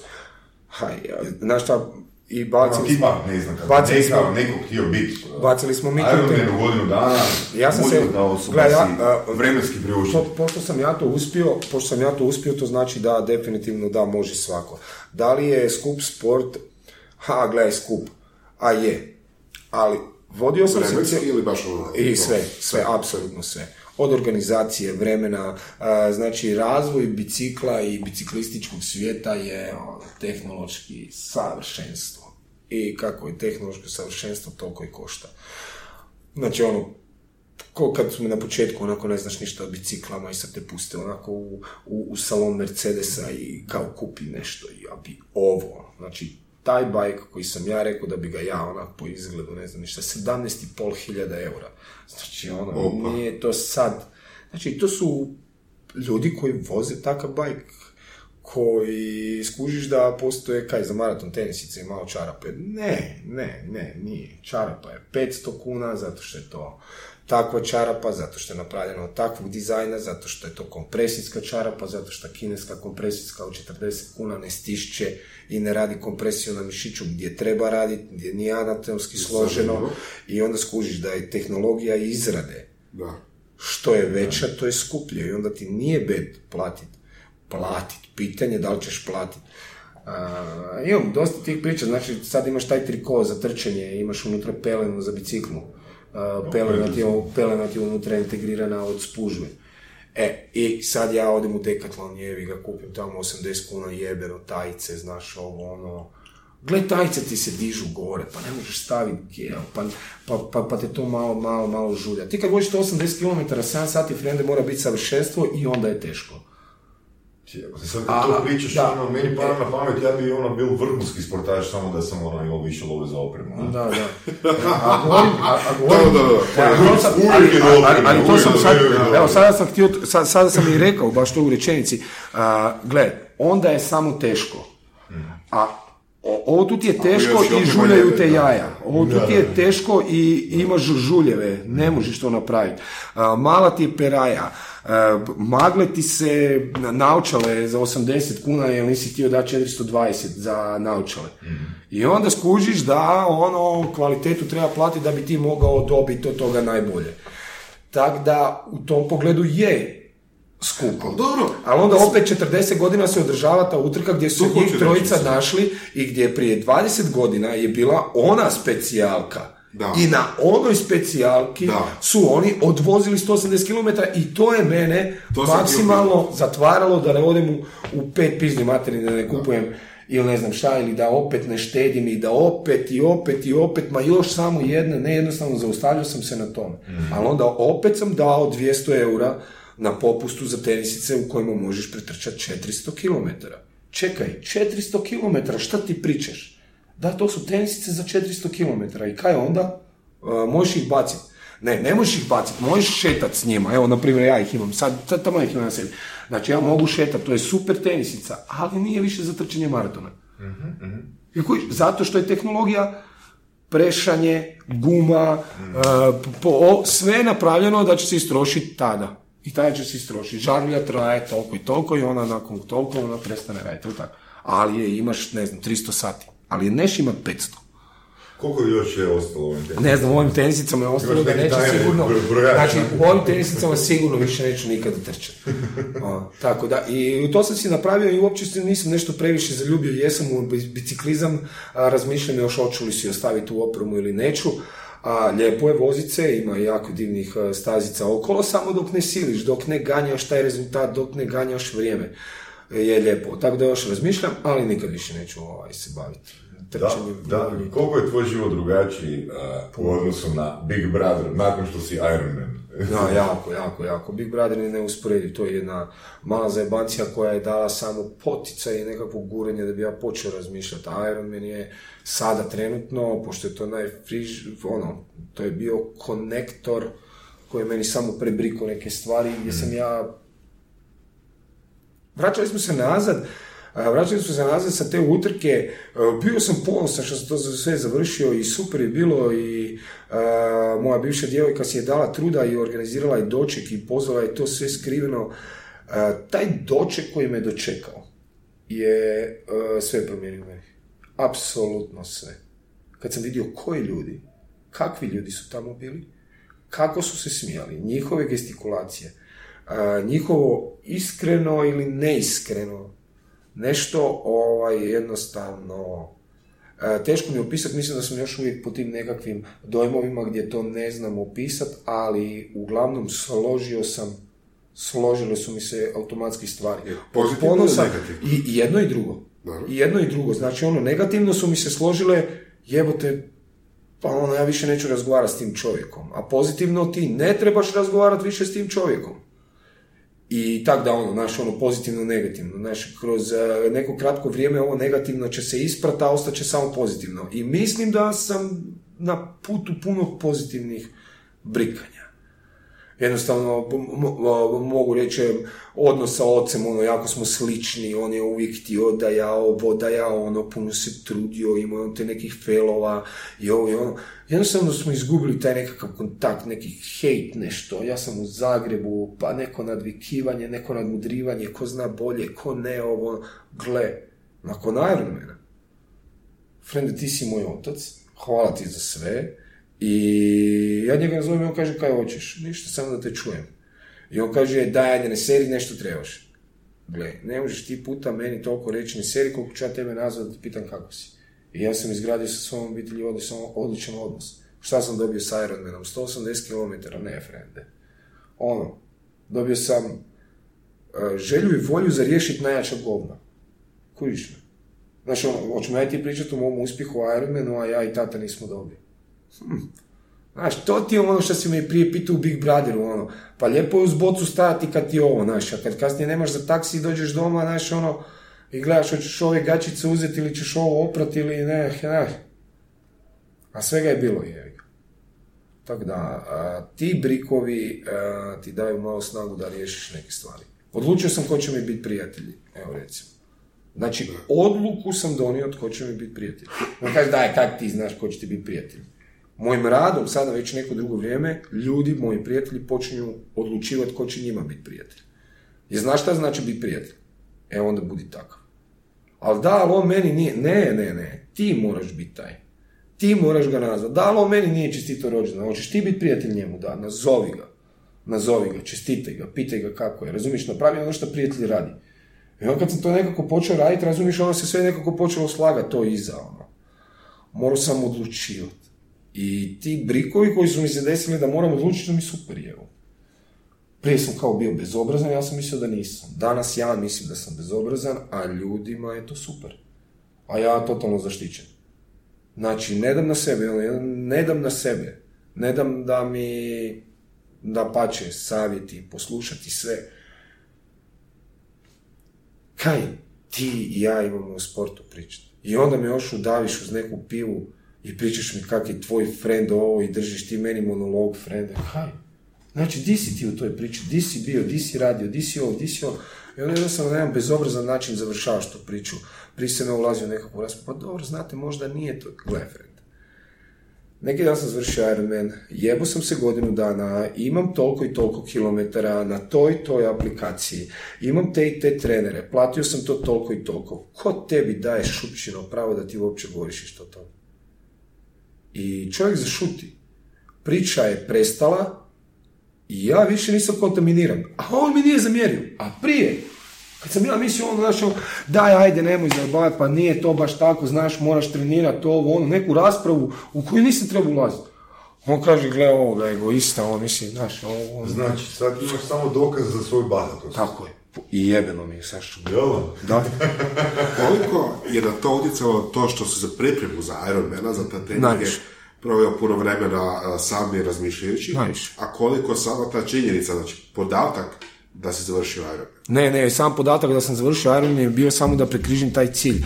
E, e, moram reći da mi e, čak i u jednom vremenu nije ni bilo bitno na samom kraju, na samom odlasku na put hoću li završiti ili neću. Ali čim sam to rekao hoću li neću završiti, onda sam rekao, gle, gle, ne, ok, završit ćeš, to je sigurno, ajmo sad promijeniti temu razgovora. Znači ja sam bio siguran da ću završiti. I nisam se toga bojao. A sretan sam već tada, na, sam odlazak na, na, na put u Italiju, e, taj, taj kombi, taj put, to sve, znao sam, finale sam znao. Zato sam bio sretan e, radom koji sam napravio prije. Mm Siguran sam bio. Da, fakat sam dao truda. Zna, opet ću to reći, e, znači ono, trenirao sam puno ljudi. Znam gdje sam dao truda. Najbolje rezultate sam imao. Znam u kojim ljudima sam dao najviše, ti ljudi su mi došli na doček. Svi oni koji nisam očekivao. Najbolje savjete su mi dali ljudi koji su mi bi- ne da su bili bliski, nego su prepoznali tu neku ljubav prema tome i vidjeli su nekakvu moju strast prema tome i moju želju i vidjeli su da nema nikakve takmičarske tu više e, nekakve, nekakve samo promocije, nego nekakvu želju da sazna šta je na kaj to kad prekižiš taj cilj. I jednostavno takve dobre savjete sam dobio i tako neke nove prijatelje, ono, da pozitivnim djelovanjem pozitivno se širi nekakav krug. I baš mi je to super. Evo ako hoćeš da se pohvalim, sad sam uzeo profesora saksofona da se ne jebe više sa ovim trčanjem. Vidio sam jučer. A, a ovoga... A, I sad ću godinu dana rokat saksofon. Al, bi, al, pazi, onak, bilo te fakat žestoka, žestoka frka te počela loviti ono nekih mjesec dana, 20 Jest. dana prije, jel? Jeste. I reći ti zašto. Malo prije smo pričali trema i, i uzbuđenje. Aha. E, ja nisam ovdje znao prepoznat uzbuđenje. Nisam znao da li je to uzbuđenje, da li sam ja sa svojim treningom bio spreman za to. A važno mi je bilo da to riješim. Važno mi je bilo. Važno mi je bilo da taj kratkoročan, dugoročan cilj sad na kraju ne sjebe. Najlakše se okrenuti i odustati, kužiš me. I to me je bilo strah da, se, da mi se to... Jesi razmišljao dostati po Po- 15 dana prije Čega? Ironmana? O čemu? Termina. Kao Odustati odustaj? od utrke. Ne. Ali sam, kažem ti, jednom je, par puta mi je došlo, a šta ako ne završim? Šta ako ne završim? Ja sam godinu dana trenirao, frende. Ja sam naučio puno druge stvari. Šta ako ne završim? Meni će Boras reći, haha, nisi završio. Znači, Čega sam se ja toga 50 ljudi bojio? koji su smiju.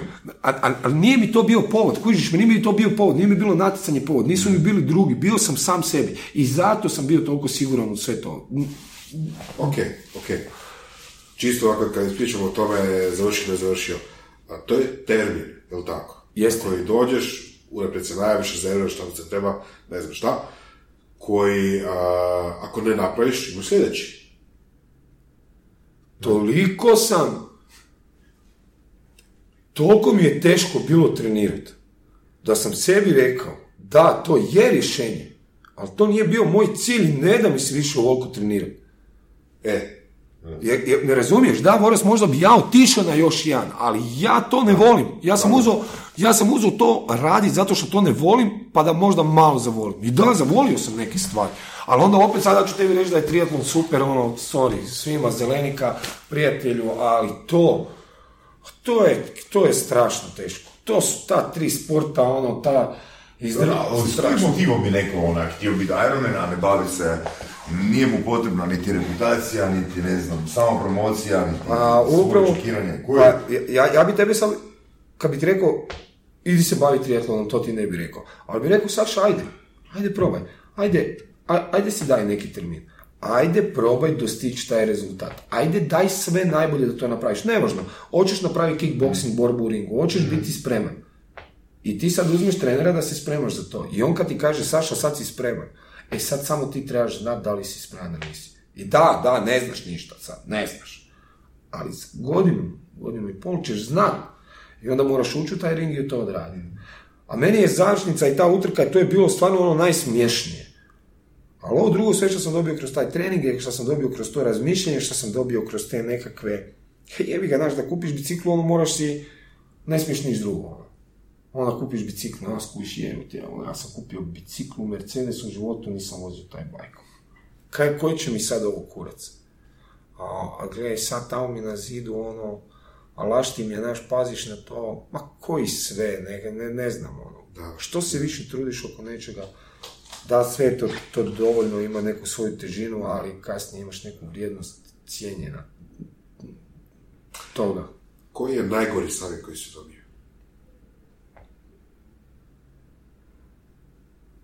Sam, pred sam kraj sam se užasno počeo malo nervirati oko toga Ironmana. Bio je jedan kole- ko- kolega iz kluba išao sam. I samo ta priča oko family kluba, naravno se raširila i veliki broj suportera smo im- imali, ali razvio se broj, određeni broj suportera se razvio na taj način ko će od nas dvoje biti bolji. Ne ja i on, ili on prema meni, nego jedna grupa ljudi. Ta grupa ljudi su ljudi koji nemaju pravo ništa o tome reći, ono što sam malo prije rekao. Ali non stop sam ih slušao. I sjetio sam se da sam iste takve druge ljude slušao kako ja trebam postati svjetski prvak. Znam da je bilo dosta jako teško, jako je teško bilo to, znači ja sam radio ljeto, ovo je bilo lijepo. Znači ja živim u, na Krku, dole uz Krka sam u Omišlju, 12 km dalje mi je bila dvorana u Malinskoj, a, ja sam ujutro išao na trening s autobusom, vratio se da sam negdje oko 9 otvarao nekakav dućan na moru dole i prodavao neke školjke, luft madrace, ovo ono. U 4-5 sam završavao s tim, tim ono, turistima prodavao ta sranja. U tom dućanu neke, ne znam šta je sve bilo, ma svašta, neke džiđe, ono. I onda sam opet u 6 navečer išao na trening, i onda sam se vraćao u 8-9 navečer i onda sam doma bio. Znači ljeto govorim, ono, a živim na moru. I tako non stop. U tom periodu niko, osim trenera, mi nije govorio dobro, nego ono, ne bi trebao raditi, ne bi trebao ovo, zašto dva, znači svi su bili pametni. Ja sam na kraju postao svjetski prvak i skužio sam, ono, who the fuck is you? Na kraju od, od, od svih tih ljudi, sama nekakva iskrena čestitka je došla od malog broja. I ona mi se sada to sve vratilo na ovom Ironmanu. Svi neki kurac pametuju. Svi, o, pa Frede, pa si otrčao pet kilometara, nisi, pa šta ti znaš o tome?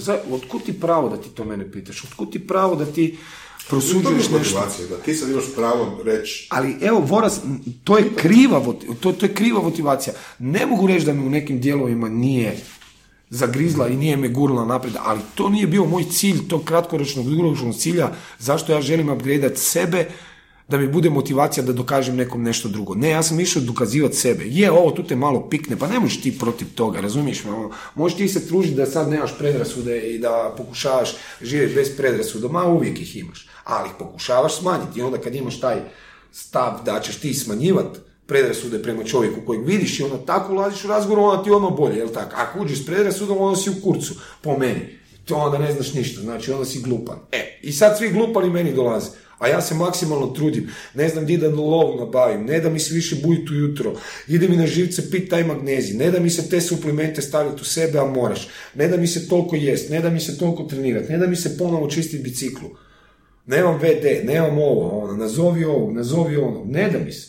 Ne da ti se. A onda sada na kraju skužiš da je to sve vrijedno nekakvog truda i to ne zbog nekakvog rezultata, to ne zbog nekakve medalje, to je zbog nekakvog puta nego ono, believe me, ono, ne možemo više pričati sranje baš preveliko i ja nakon lika koji mi priča sranje nisam kontaminiran. Prije sam bio kontaminiran, prije sam razmišljao o tome, prije sam dao važnost tome.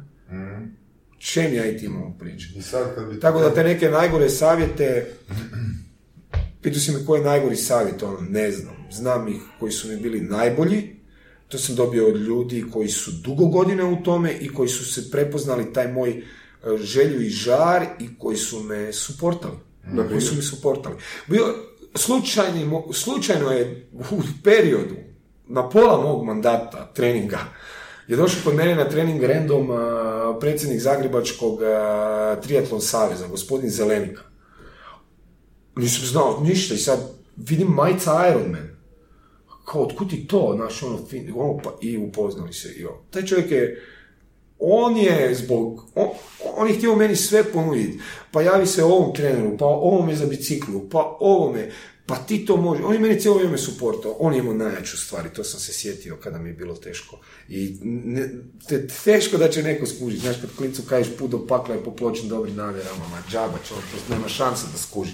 I on je meni rekao tada, gledaj sad, išao sam na put i on je rekao, gledaj, kad je teško, stisni, kad je lagano i kad je ugodno, uspori.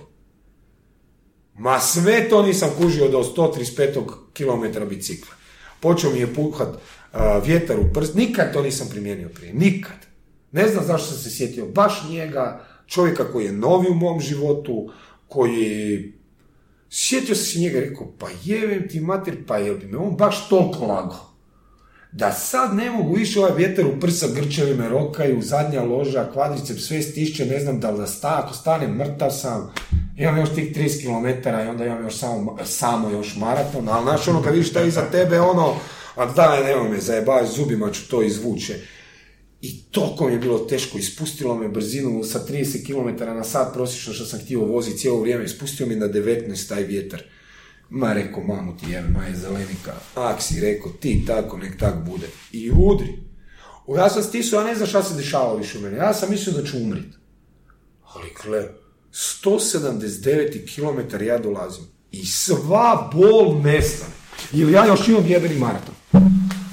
Čekaj, ovo si sad riješio. I mene niš ne boli, Saša, niš me ne boli, niš. Ja rekao, bravo, zelenika, viš, ovo ide jebote. Ja na maratonu, lagano ću, pametno ću, odmjereno ću, razmišljam, gledam taj sat, pazim, znači još samo nemoj to zajebati, tu smo je. I ja trčim, sad ne znam, da, da pričamo neke rezultate, pogledam na sat 4.40 pace, mislim ono, to je opasan, opasna brzina za maraton. To su van moje kategorije ekipa koja to trči, nije da se to ne može. Nego gledam, e, pa gdje ćeš ribica, halo, a meni je ugodno da ne može biti ugodnije. I rekao, dobro, ajmo sad hodanje i meni neugodno hodanje. Ali nekako sam ja poslušao njega i to se to posložilo, to mi je bio jedan od dragih savjeta, a bilo je tu jako puno ljudi koji su došli novi u moj život, koji su se pokazali kao ljudi koji u tome nešto znaju i koji će meni žele pomoći. Ja sam to iskreno primio. Ja sam plivanje na plivanje dole na moru, znači sam s mora sam znao, na kinezološkom fakultetu sam plivanje, ali način na koji sam ja pristupio treneru kojeg sam rekao, da li me možeš u godinu dana pripremiti da priplivam distancu za Ironman? On je rekao, mogu, i znaš plivati. I ja da ću reći da, sam rekao ne. Ja na toj razini, da. I šta god je taj čovjek rekao, ja sam napravio i svaki put sam mu rekao, slušaj, ovo mi je bilo teško, ovo je bilo zajebano, ovo nije bilo fair, ako si me zajebao, vratit ćeš me sve pare. I zajebali smo se cijelu godinu, on je dobio pošteno svoj dio, ja sam dobio svoj pošteno svoj dio, ali jednostavno takvim nastupom i pristupom da ću te slušati u onome što ti znaš mi je... Koliko ima Ironman u Hrvatskoj? Ne znam, ne zanima me. Ok, dobro. Uh, nije mi, kažem ti, nije mi bio cilj ući u bilo koju nekakvu elitu. Što bi preporučio nekome koji ide... Ne, ovako, dvije stvari. Preporučio bi svakome da uzme nekakav kratkoročan, dugoročan cilj.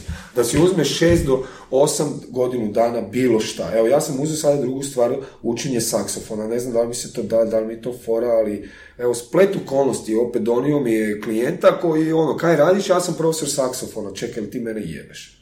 Znači, ja sam rezervirao instrument, tražim profesora saksofona i ovaj mene angažira kao trenera. Znači, sad te neke zvijezde, nešto se slaže energije, nisam baš neki lik od toga, ali ima, ne, ima neki kurac u tome, znaš. Da, da, pričati o tome. Da, da, jednostavno to ono, užavam. Znači, ok, uh, puno hvala. Nadam se da je bio neki razgovor, malo sam se ja zapričao i zaletio. Tako to je dobro. Sam, apsolutno. To je dobro. To je apsolutno dobro. Ovoga. Uh, hvala ti puno. Da, da, i dobro si rekao da ovaj, opustio sam se. A, nadam se da nešto nisam previše pametovao, da nisam nešto radio, pa i, pa i ljudima bi... Su u principu pametniji od nas, tako da... Da, da. to je, to je super. Ja mi sam reci kje sutra radimo na treningu. Guzicu i nogi Ja, thanks. hvala ti lijepa, Boris, ovo je stvarno bilo dobro, hvala vam najljepše i ugodno su se sjećao. Da, da, drago. Slušali ste podcast Surove strasti. Ako vam se sviđa, lajkajte. Ako se slažete s gostom, komentirajte. Ili ako se ne slažete. Ako imate pitanja za ovog ili druge goste, pišite nam u komentarima. Šarite nas prijateljima sa sljedećim interesima i čujemo se u sljedećoj epizodi.